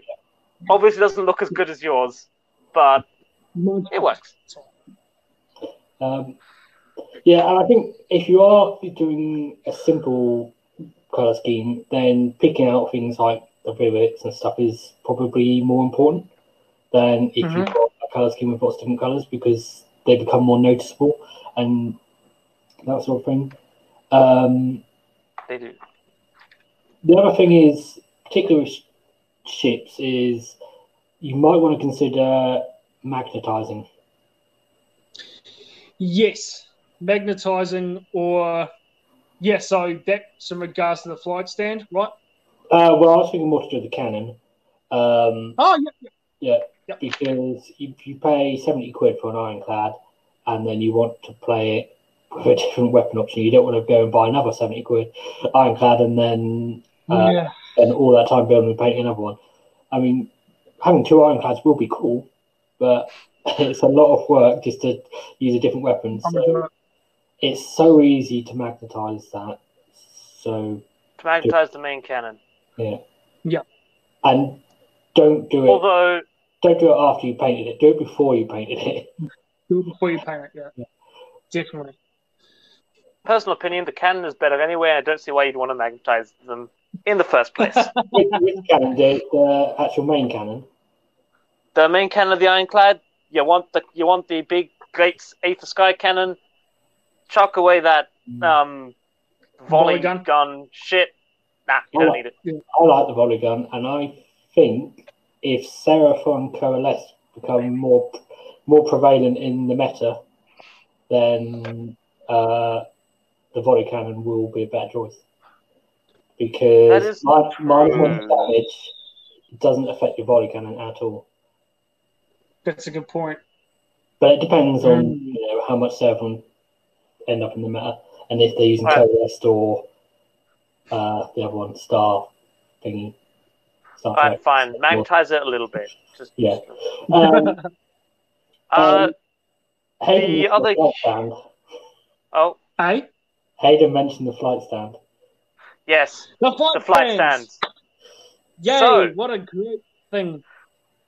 For your Um, gun yeah, hauler- they're terrible. Oh, so, so- sorry. Yep. Yeah, for, for your for, sorry, uh, for your gun hauler, it's fine. Uh, the model works. You put it on the flight stand. You can it, it'll stay on. It'll come off. It'll it'll look like a floating ship. If you go any bigger, Games Workshop didn't think about that. Hmm. No, they didn't. No, they didn't. Um, mine, my old ironclad, my old frigate, they snapped like every event I went to. It was absolutely outrageous. I always had sister super glue on hand.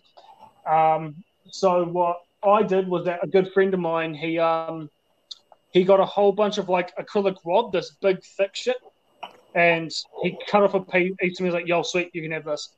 And it work, work, works a treat. Um, if you've got a Dremel or a drill, you can do that. Um, so I would recommend you do that.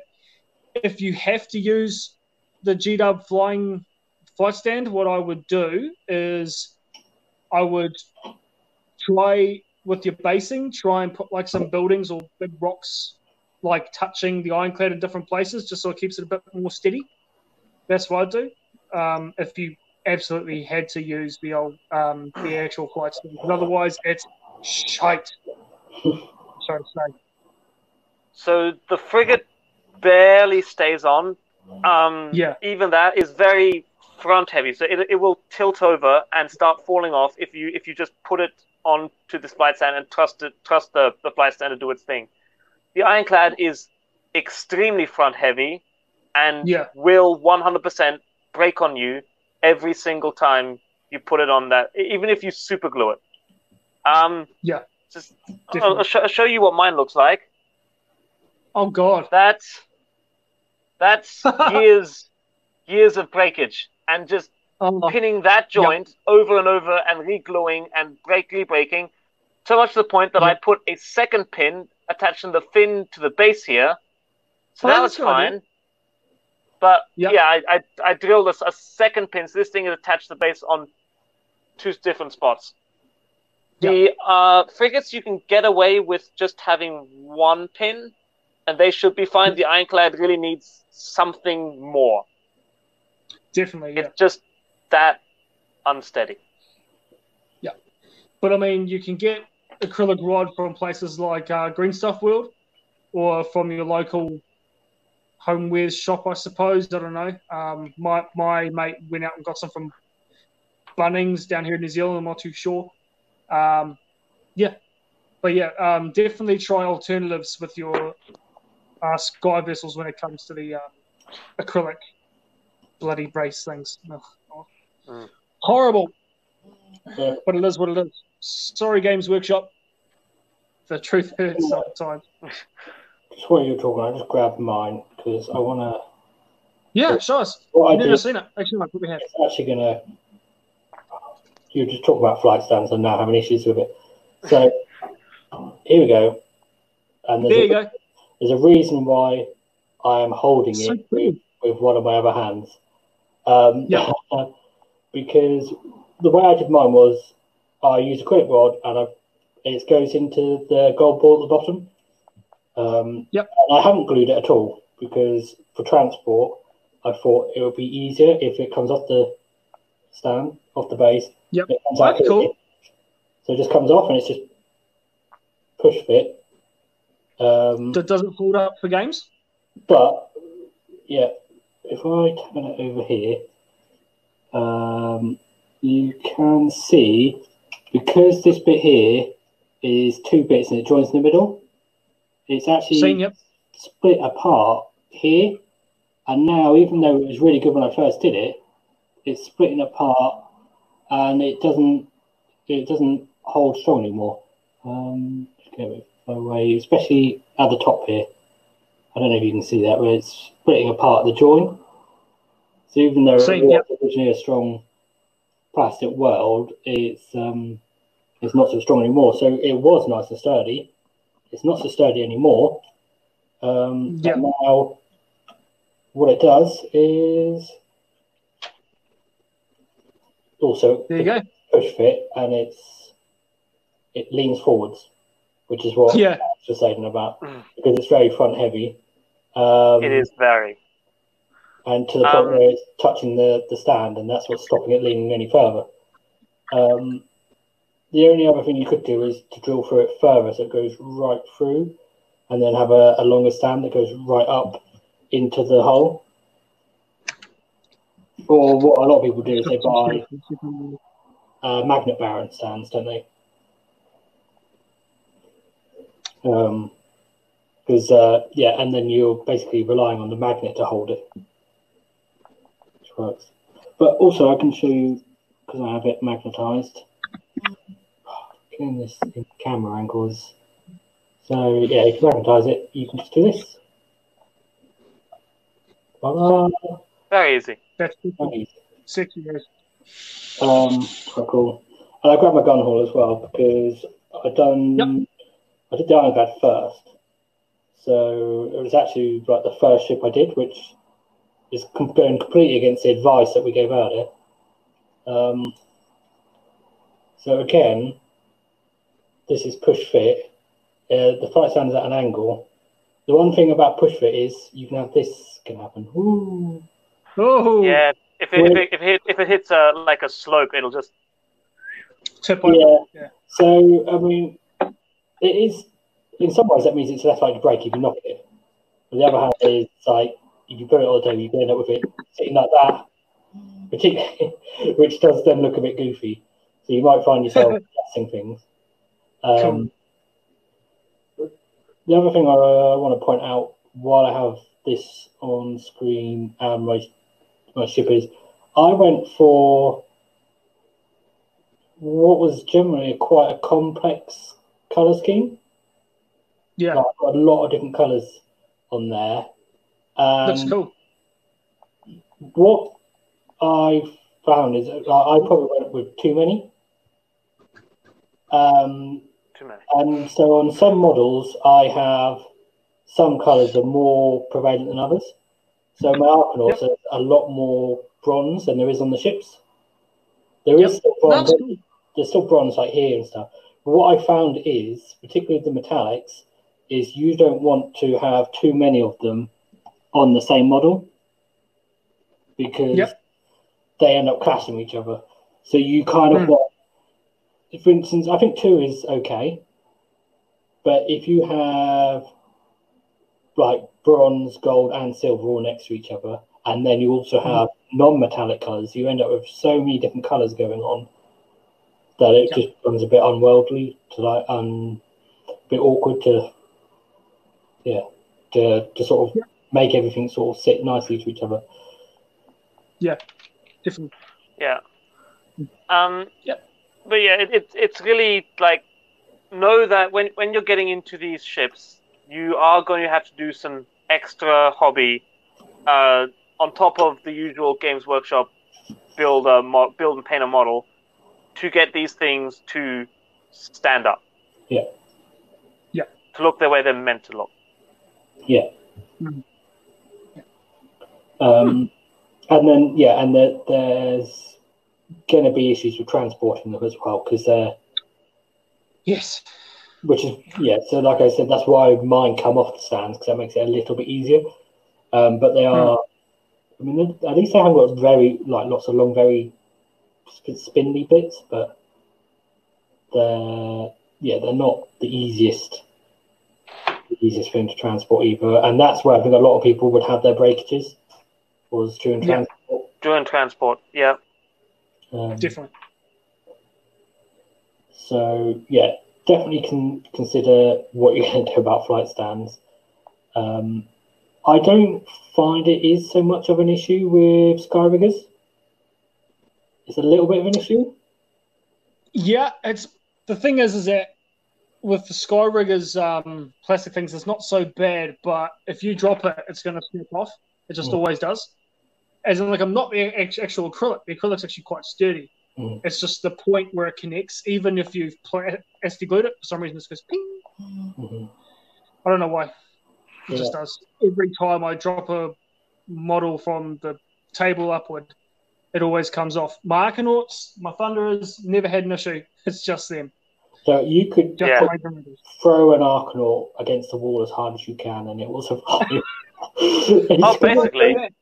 so I small. They're like they're sturdy.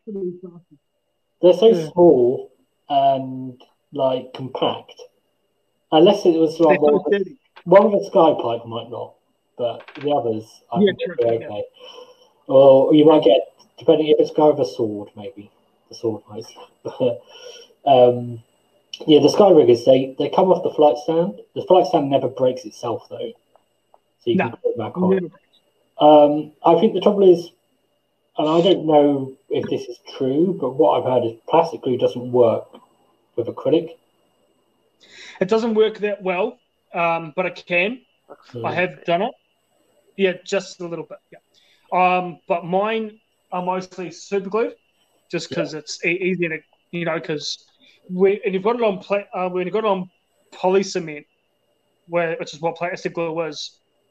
it like the guy will start sagging forward, and just like a no, so you have to hold out or something. So yes, so I just super glued on mine. Yeah, yeah. So Oof. yeah, you want to use super glue for that, and I think that's why they break, is because it's Yeah. a very brittle bond. Yeah. And the other thing I know, noticed with mine is I paint my models off the flight stands for the Skyriggers. Yes. which I think is great because then you get in between the legs and stuff. But then you are gluing your flight stand to paint, and so what actually comes off when And they off is you have a little layer of paint stuck to the flight stand, Yeah. and then the model breaks off. So, um, What- So, so, so I was going to say, what I do as well, if, if, if I mistakenly glued Monster Flight Stand, is that I get some tape mm, before I paint it, and then I wrap it around the acrylic flight stand, Mhm. right around, right down to the base, because the actual flight stand on the base is going to get covered up by sand anyway, or Mhm. whatever you're using. Yes, that's what I do. So I take I ape it, protects it from the primer, protects it from any painting, and then once you're done, just unwind it, and it's all good.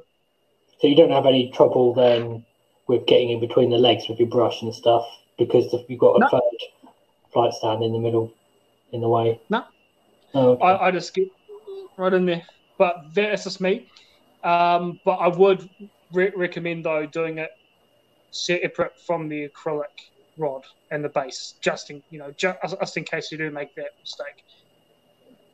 Another thing I've done in the past is I've used old paint pots that are empty, and I've like glued, like so, whoever glued their feet to the top of it and use that as like a pa- painting handle Mhm. or some cork, whatever that you can do that. I did the same thing, except I just used blue tack to hold the models on. Yeah, I've done that too.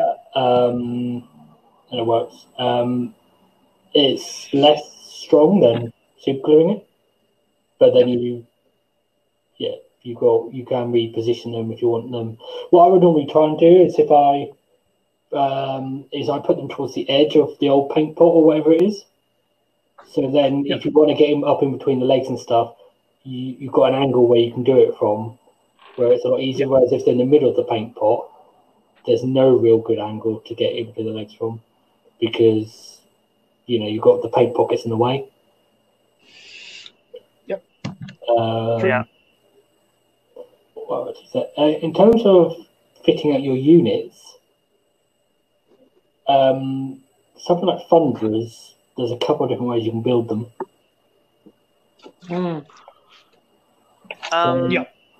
There are a lot of options with Thunderers.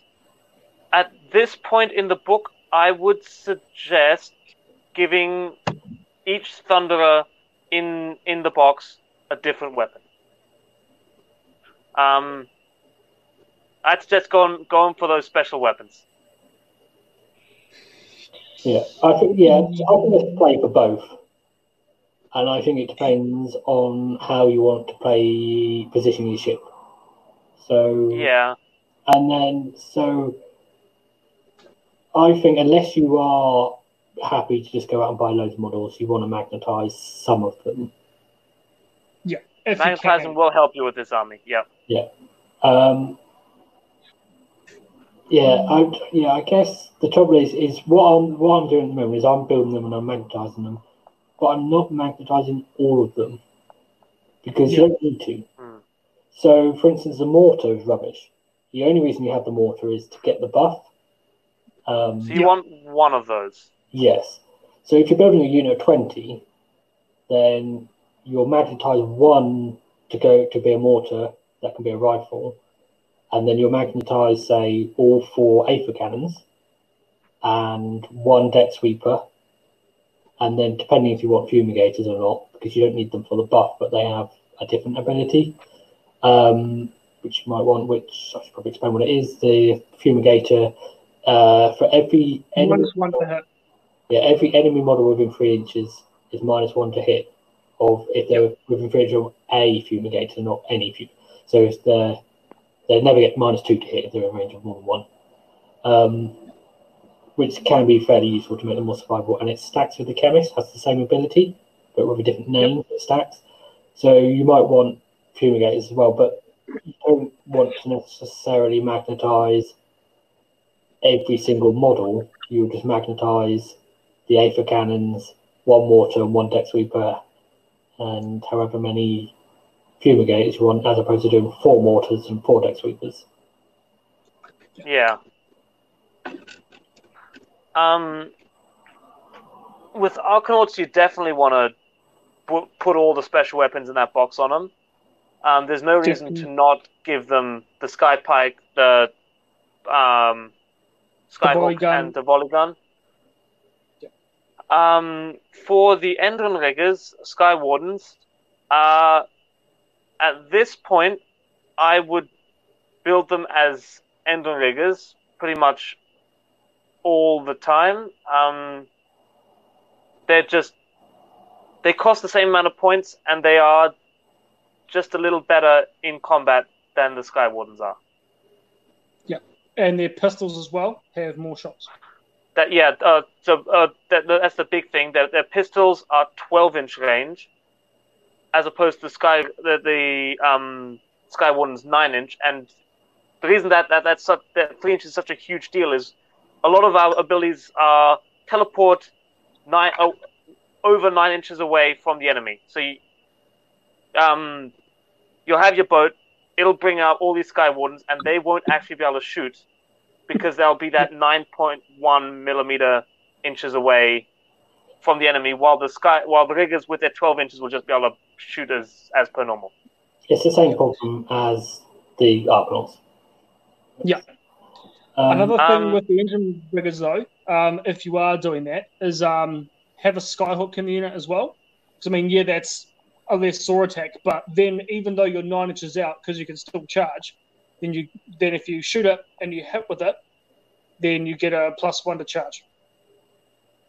Do you need to hit with it? I think it's just a basic plus one to charge now. It is just plus one to charge. Yeah. You don't. Yeah, you don't need Is to it? hit. Yeah, you don't need to hit. I'm playing it wrong. Okay, yeah. Well, well, well, well, there you go. So then, effectively, you've got you've put it down to an eight-inch charge. Yeah. Um, but that's the, that's the thing with Endrinriggers and Sky Wardens is they have the option of these extra guns. Yep. So Drill cannon. you could magnetize them if you want to. Um, Yep. I yeah, I mean, I've just built bought more with them um, because yeah, because I used to run one unit with guns and one unit with saws, um, Yep. and then a couple of little small units for you know running around and being chaff and grabbing objectives and things. Um, so I've just got the models now, but Yep. um, if you wanted to, you can magnetize them if you want that extra, um, you know, extra ability to to to choose what you're going to have because you might not say necessarily want them to have all swords and pistols, or you might just might not necessarily want them to have all guns. Um, one thing I would definitely do though is if you build one with a skyhook, is I would magnetize the skyhook, not the gun, but the tip.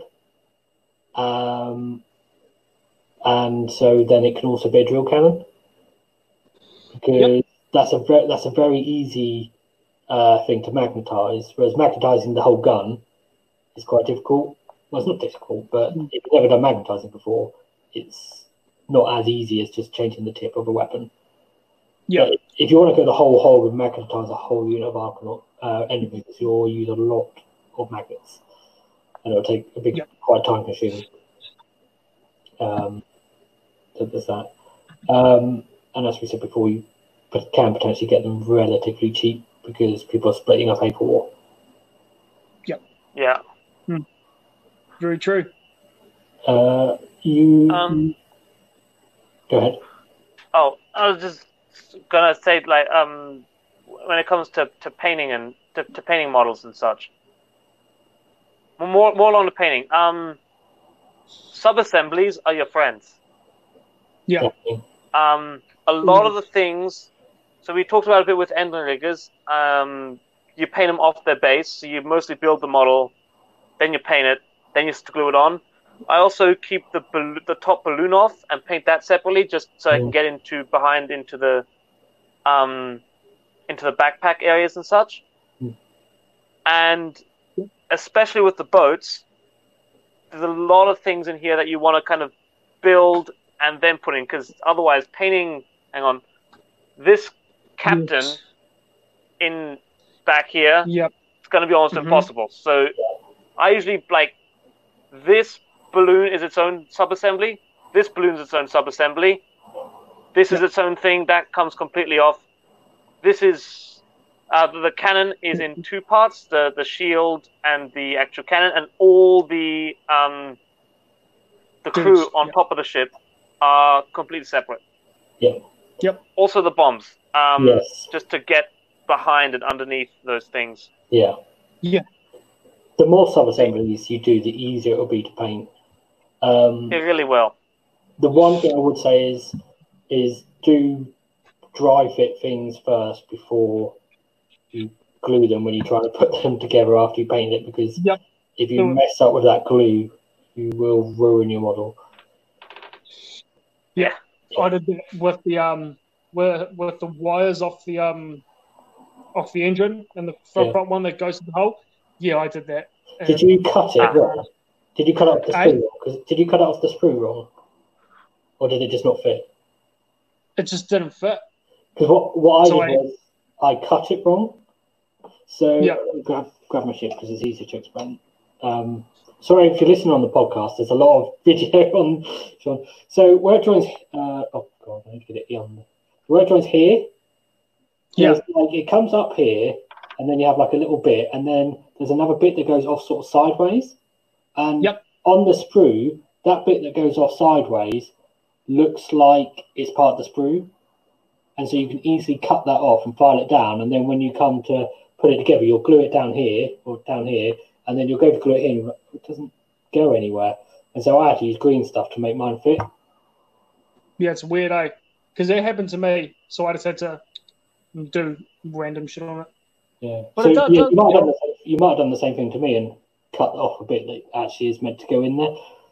No, the actual chaining bits broke, so I Oh, had to like bastardize. Oh, it, it looks ugly up close, but it's all right from a distance. But yeah, generally speaking, with the ships, the more sub assemblies you do, the better. Yep, definitely. um, uh, Alex, you mentioned like you leave the balloon off the riggers. Yeah. I put the, I yeah, I've always done them off the base and off the flight stand. So I've always done the base separately. In the past, I used to just do them fully assembled. What I've done more recently is I've um, left the rudder off because the rudder then right. the rudder gets in the way. It's very easy to glue back on because a lot of it gets hidden. Uh, the bit that joins in, a lot of it gets hidden once you go in. So you, it's very easy to glue it in without, you know, messing up your paintwork. Yeah. Um, and then that allows you to get to the backpack. Um, and then it also allows you to get under the balloon more because the rudder comes up towards the balloon, doesn't it? Um, Yeah. Um. No, it's a good. It's a good point. I've seen some people, if they're doing models with two-handed weapons, they actually leave the guns off. Um, yeah. I've Just to get into that. in in between the gun and the and the body really. Um, it's not something I've ever done, but certainly painting uh, a guy with a a saw and a pistol is a lot easier than painting the two-handed guns. Oh yeah, because like you can get into that like Yeah, Everywhere. it's so easy. Um, with the Arkanauts, it doesn't matter that much. Like I don't think you can really see, but with the the, the riggers, it's and the thunderers, it's a little bit harder. Um, Yeah. But the, the Um, other thing is when you model your your guys with saws and um, pistols, you you might want to bear that in mind. Like if you really hate trying to get in funny gaps, is don't have the saw coming across the body or the pistol coming across the face or something. If you Yeah. choose ones where they have them sort of spread out, it's much easier to paint. yeah. Definitely, yeah. Um. So, I think we've we've talked about uh, buy, uh, planning, buying, building, and painting an army. Yeah. Yep. We've stayed mostly on topic, which is fantastic. Yeah. Uh, Yay! so I think now comes the part where we talk about the pineapple on the pizza. Um, so, no, all right. Um, Can yeah. Uh, is there anything else that the new players would need to know? are there any questions in the chat? No, they've been. Um, not a question, there's some advice. Is Eric said that you can counterweight in the ships to stop them leaning forwards? Oh yeah, Some of them if you, you put Yeah. a weight in the back, that will stop them leaning never forward. heard that one before. It's a good Cool. idea. Um, yeah, definitely a good idea. Um, one thing about the Arkanauts I would say, which I had never really considered until recently, when someone was asking about magnetizing on Facebook, was you could magnetize the hero, not the hero, the, the leader of the unit, and Yep. not not because the two different guns are like there's there's not enough difference between the two different guns, but I think it do whatever you want. because if you want to run a unit of 20 or a unit of 10 you don't you can't really have two leaders in there um, That's true. Hmm. it's fine if you've got a way of the other thing you can do is if you are going to do that is on a couple of your leaders you can give them say like a more interesting base or something Yep. um so you then you can say to your opponent right the leader of this unit is the one that's on a big rock or the one that's got like a gold base or something I don't know the base or one could have I don't know like a, a different color helmet or something or a different shoulder pad um, if you don't want to magnetize Yeah. so it's something to bear in mind because if you want the flexibility, say if you say if you've got 20, uh, 30 Arkanauts and you want to run a list that has two uh, two units of 10, but you also want to try and a list where you've got one unit of 20, 20, you need some way of knowing which one is the leader.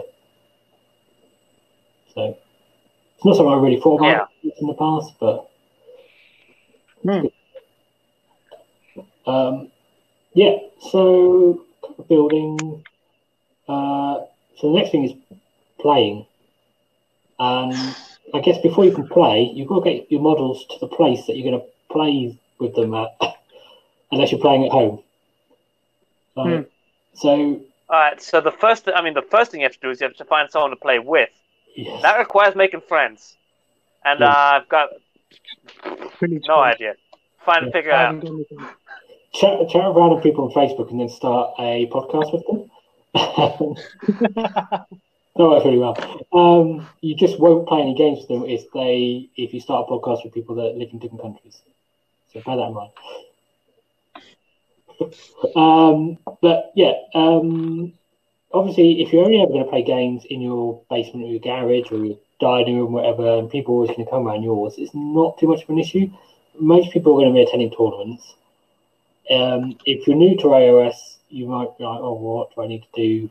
And you need to get some sort of case. If obviously, if you played other armies in the past, you have an idea of what's required. Some people have like cases with magnet trays, Yep. um, which is works quite well with the ships, um, and the fact that we've got a lot of different size models. Um, If you're playing something with lots of Skyriggers and lots of Arkanauts, then a phone case works just as well, really, and it's cheaper. Um, I use a phone case, and because I have the ships come off the stand, that makes it a bit easier to fit in the phone case.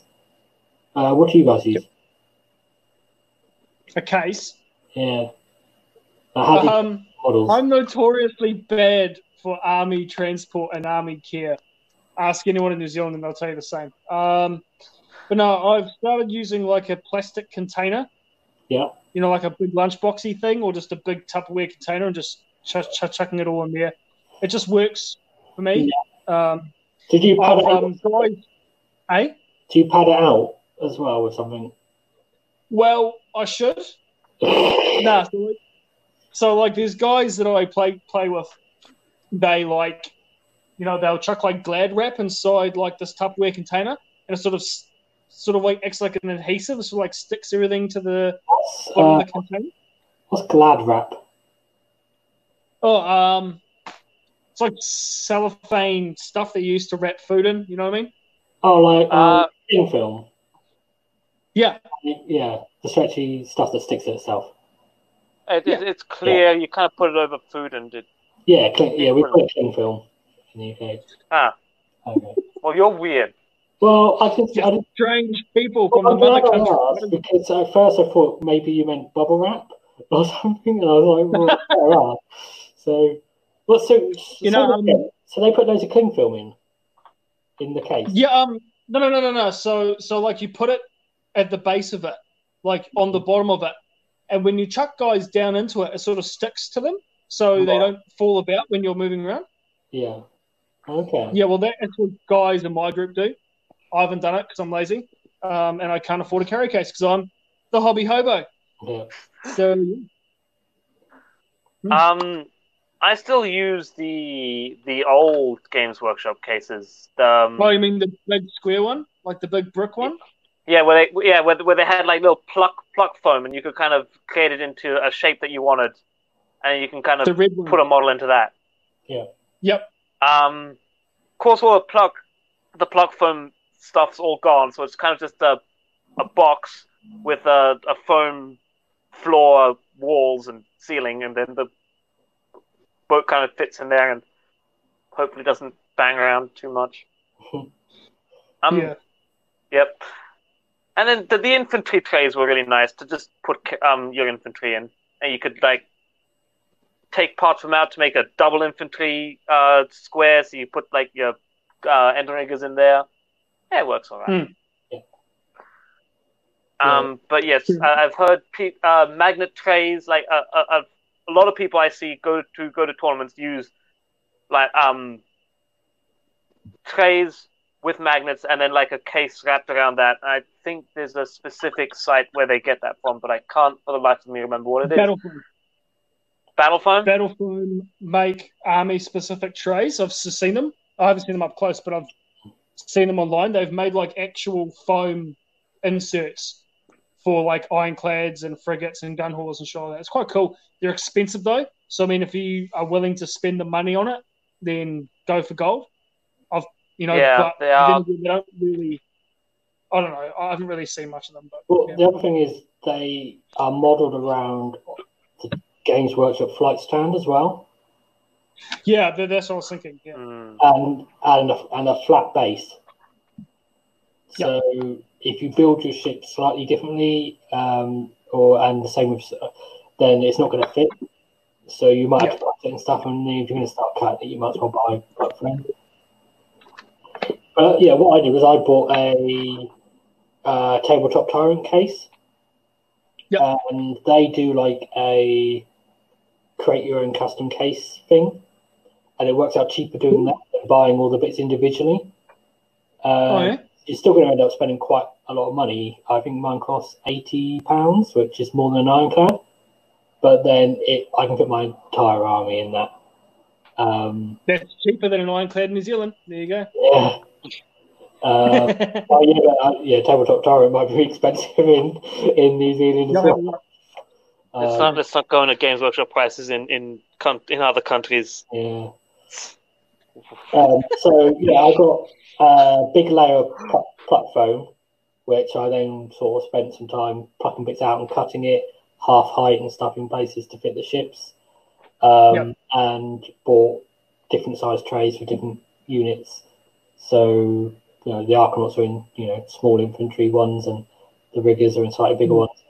The Sky Wardens, the Sky Mines are even bigger ones. And Yeah. they come in different heights and things. It takes a little while to figure out what you need to then make the most of your case. And, you know, obviously, then if you then end up buying different lists, you want to transport different models. Um, so that you might end up buying more trays eventually, which is not necessarily ideal. But, you know, if you want to look after your models, that's kind of what you want to do. Yeah. What can you do? And the other thing I think seen people do is they just buy big storage boxes and wrap stuff in cotton in uh, kitchen paper. Yep. So, Kitchen? yeah, just like yeah, you know, like you buy it on a roll and it's just like absorbent. Uh, I mean, it's, it's, in, it's in high demand right now, so I'm, I'm not sure what, what your chances are of fun stuff like that. Yeah, But yeah. I mean, maybe when I, it comes back. yeah, I wouldn't necessarily rely on that too much. I used to transport my ship doing that. Yeah, the ironclad fits really well in the malign sorcery box once it's built. like, Oh yeah, out on kitchen roll. Uh, I, that's how I used to transport my ironclad before I got my big cat. Like, That's some hobby hoboing. yeah, I put the base in, yeah. that's at the bottom and then just I it and it just sat in there vertically on its own. But it's not ideal, really. Um, yeah, then it's not an easy army to transport. I don't think any models are that easy to transport, other than I don't know. I mean, if you had a whole a whole Wow. army of just foot troops, then it would be. But Hmm. I don't know what- 120 Arkanauts, make it a thing. yeah. No, not again. Um, yeah. No. But moving on to playing, um, I mean, it Oh, comes God. Down to, to your list, really. Hmm. Um, and you need to have, I mean, you can prep as much as you want to, or as little as you want to. Like some people will look at, have a plan for every battle plan and for every potential army they might face.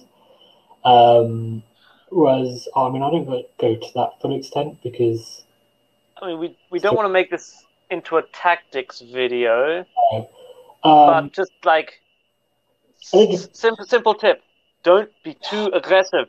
Stay Yeah. back. Yeah. Wait. Mm. Shoot. Do it slowly. Don't Yeah. shove everything into their face. Turn one, shoot, and go. Yeah, what are you going to do now? Because what they're going to do is they're going to turn around, punch your ironclad, and everything's just going to. Yeah, blow up in your face.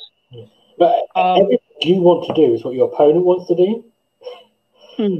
Um, so just bear that in mind. I think the the most, the, I mean, it depends on your army build, obviously, but the mo because fly high is so powerful and because you can teleport, the best thing I would suggest is if you first of all, if you can make your opponent go first, do Mm. and plan assuming your opponent is going to take the first turn because if if they don't and they make you take the first turn, there's, it depends on your number of drops in your army. But if you don't have the choice, because you've got ships that can teleport, you can afford to deploy cautiously, and then if they make you take the first turn, you can still hit them if you need to. So if you've got one ship, uh, it depends on. Then you'll probably deploy in a corner and put a screen around, put everything in a corner to screen everything around it with some Arkanauts. Mm. If you've got enough Arkanauts and you've not got too much stuff to screen, you can maybe deploy in the middle of the table with like a semicircle sort of screen around things. But generally, I would say if you can, say if you're low drop, if you get the choice, make your opponent go first anyway, because you Yeah. don't be double turned. Yeah.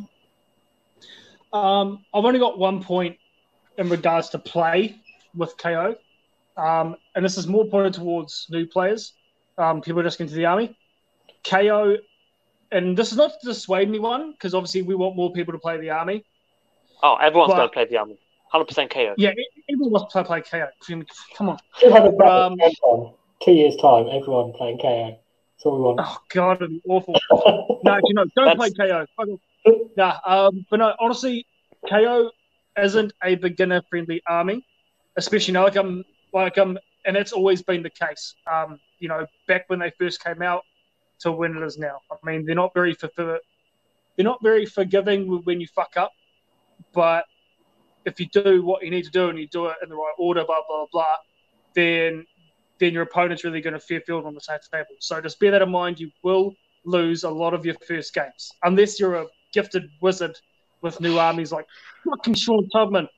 Mhm. But yeah, no, um, it- you know you will lose games. Yeah. Don't let it get to you. As you play, you'll start to figure out your list. You'll start uh, to figure out the army. I mean, fuck, I've only won two games of this army so far. In this new edi- edition, it was a different one in, in, in the first edition when I was first playing. But um, yeah, I mean, you know, they're all challenging army, uh, especially now. I mean, for me, it's been taking me a while to get my head around um, just how the army works now and how different it is. And fuck, I've been playing Age Sigmar for God four years now. So you know, yeah. So yeah, but but be prepared to win, but this is sorry to lose. But when you win, it's fucking rewarding. There you go. That's my only t- tidbit for playing. Yeah. It depends who you're playing against because and what they're Yeah, exactly. equally because we can present so much force in one turn and say if you do get a double turn you can quite easily end up tabling your opponents as well it's very Yeah. swift. Yeah, it is very, very, very, very, swingy. But as I said, yeah, just if you do what you need to do, you'll you'll be all right. If you don't, or if your opponent's really good, then they'll be able to mitigate what you're up to. But that's for a different show. Um, yeah, and because obviously it sounds like you play against a lot of very experienced players. So just even in your casual games, um, and probably in your casual games, are they playing quite strong lists? Are they? Is it mostly tournament practice or games? Yeah, yeah. My local group is all. Um, it's pretty top end competitive, you know, because I've got the likes of if you know the New Zealand scene, or if you've been to CanCon, you probably know Goon Boss Seth, um, yeah. Sean Tubman. Um, yeah, so I so play play with all those guys on a very regular basis, and they're all very, you know, yeah. So pretty much we're always trying the most competitive lists we can, just because we're a tournament based group. Yeah. So, but but but we do have casual guys in there, and you know, so we try not to play uber heavy lists against them, but it is what it is. Yeah. So I mean, what was my problem is, is like your perspective of like you have, you've only won two games um, with the new book and stuff. Is you're playing against top lists with very experienced players. Um, mm. So that might not necessarily be the case for other people. Um, like obviously, yeah. I mean, it depends. It always comes down to what you play against. Because yeah, exactly. Um, yeah. Yeah, their advice is still very good. You know, don't get downhearted. And this, this is, is not. this is where, like, the playing part. I mean, we can't do a, a, huge talk a huge amount about it in this episode, but it kind of then feeds back into the planning part. Yeah. It, when you plan your list, you need to think about how you're going to play it, not just oh, what can these things do? It's like, well, how am I actually physically going to put them on the table? Where am I going to move them to in certain battle plans? How am I going to deploy them? Because if yeah. you haven't thought about that when you've written your list, then you come to put it on the table like, well, how does this work? Um, and generally, after you've played some games, you might want to rethink some things in your list, which will then go back. Mm. You'll start the whole process again of like, well, I played the list and I want to make these two or three changes, and that might mean you've got to go and buy more models and then build them and paint them and stuff again. Um, yeah. It's like a, ref- a refining process always. Just I wouldn't necessarily assume like, especially if you're new to the game, that the first army you build and paint and you that you can build and paint two thousand points exactly, and then you won't change it. Um, yeah. Maybe if you net list, if you net list, you might be able to, but that will rely on it that net list working for your playstyle and you yeah, it's, it's always better to come up with your own kind of style and way of doing things mm. than yeah. f- finding something on the internet that someone else has made to fit their style, which mm. might be really good for them, but isn't gonna it's always work for you. Yeah. Um, it's yes. if you are going to take someone else's, at the very least, try and figure out how they use it, because like reasons, if you if you've watched this show before or listened to this show before, and you you know, you listen to the ones you understand how Cron's use his CanCon list, then you'll you'll be able to say copy that list and use it more effectively than if you just take another random list and you've got no idea how they play it. Because mm. you've got some idea of how it plays. Um, but yeah, generally you're you're going to have to go for this refining process, mm. either because the list isn't quite right or it doesn't suit your playstyle somehow. Yeah. Hmm. Yeah.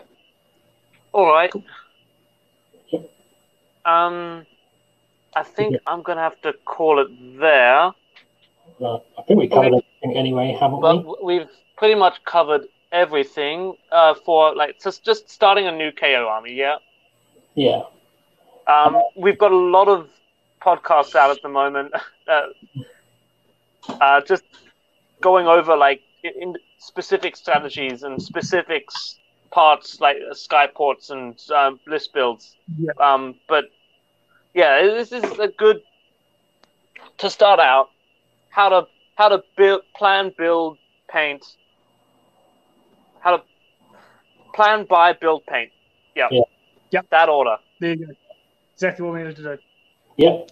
Perfect. Um, so yeah, just to to wrap up, I guess um, I asked last week because we apparently we can do a podcast, you know, twice in two weeks now. We go ages without doing them, and then we do it do uh, one a week after another. Um, I mentioned about We're consistent. Yes, I mentioned a couple of people said they are interested. If you are interested, uh, let us know. I don't know um, if it's definitely going to happen yet, but if you do, if you are interested, also let me know where you are. Not not specifically, but you know, it's no good me getting some dice made in the UK if everyone that wants them is in the US or everyone that wants them is Australia. Because we, the fact that we have got like three of us um, doing if we can actually get them made in the country where most people want them, that might work better. Um, we've got yes. Aether cast dice. That'd be. Will, yeah, yeah. Why not? We might do it. We might not yet. Um, but yeah, if you do, if you do want them, let us know. Um, we're going to do more shows at some point um, about oh, for sure list building and stuff. Um, so I know we haven't covered that much in this show, but it wasn't really what the show was meant to be about. So um, we'll we, get Tubman on soon. Hopefully. Soon. oh, I'm trying, mate. He's a busy man. This is, yeah. this is, on, this is on you. yeah, I'm trying my best. I'll give him shit tonight. See, see what he reckons. Yeah. Good. All the shit. But yeah. I always do. If you like the video, give it a like, um, subscribe, all that sort of jazz. Don't know what else. Mm. But yeah, thanks for listening and watching if you're on YouTube. Um, See you next time. Yeah. yeah. See you soon. Bye.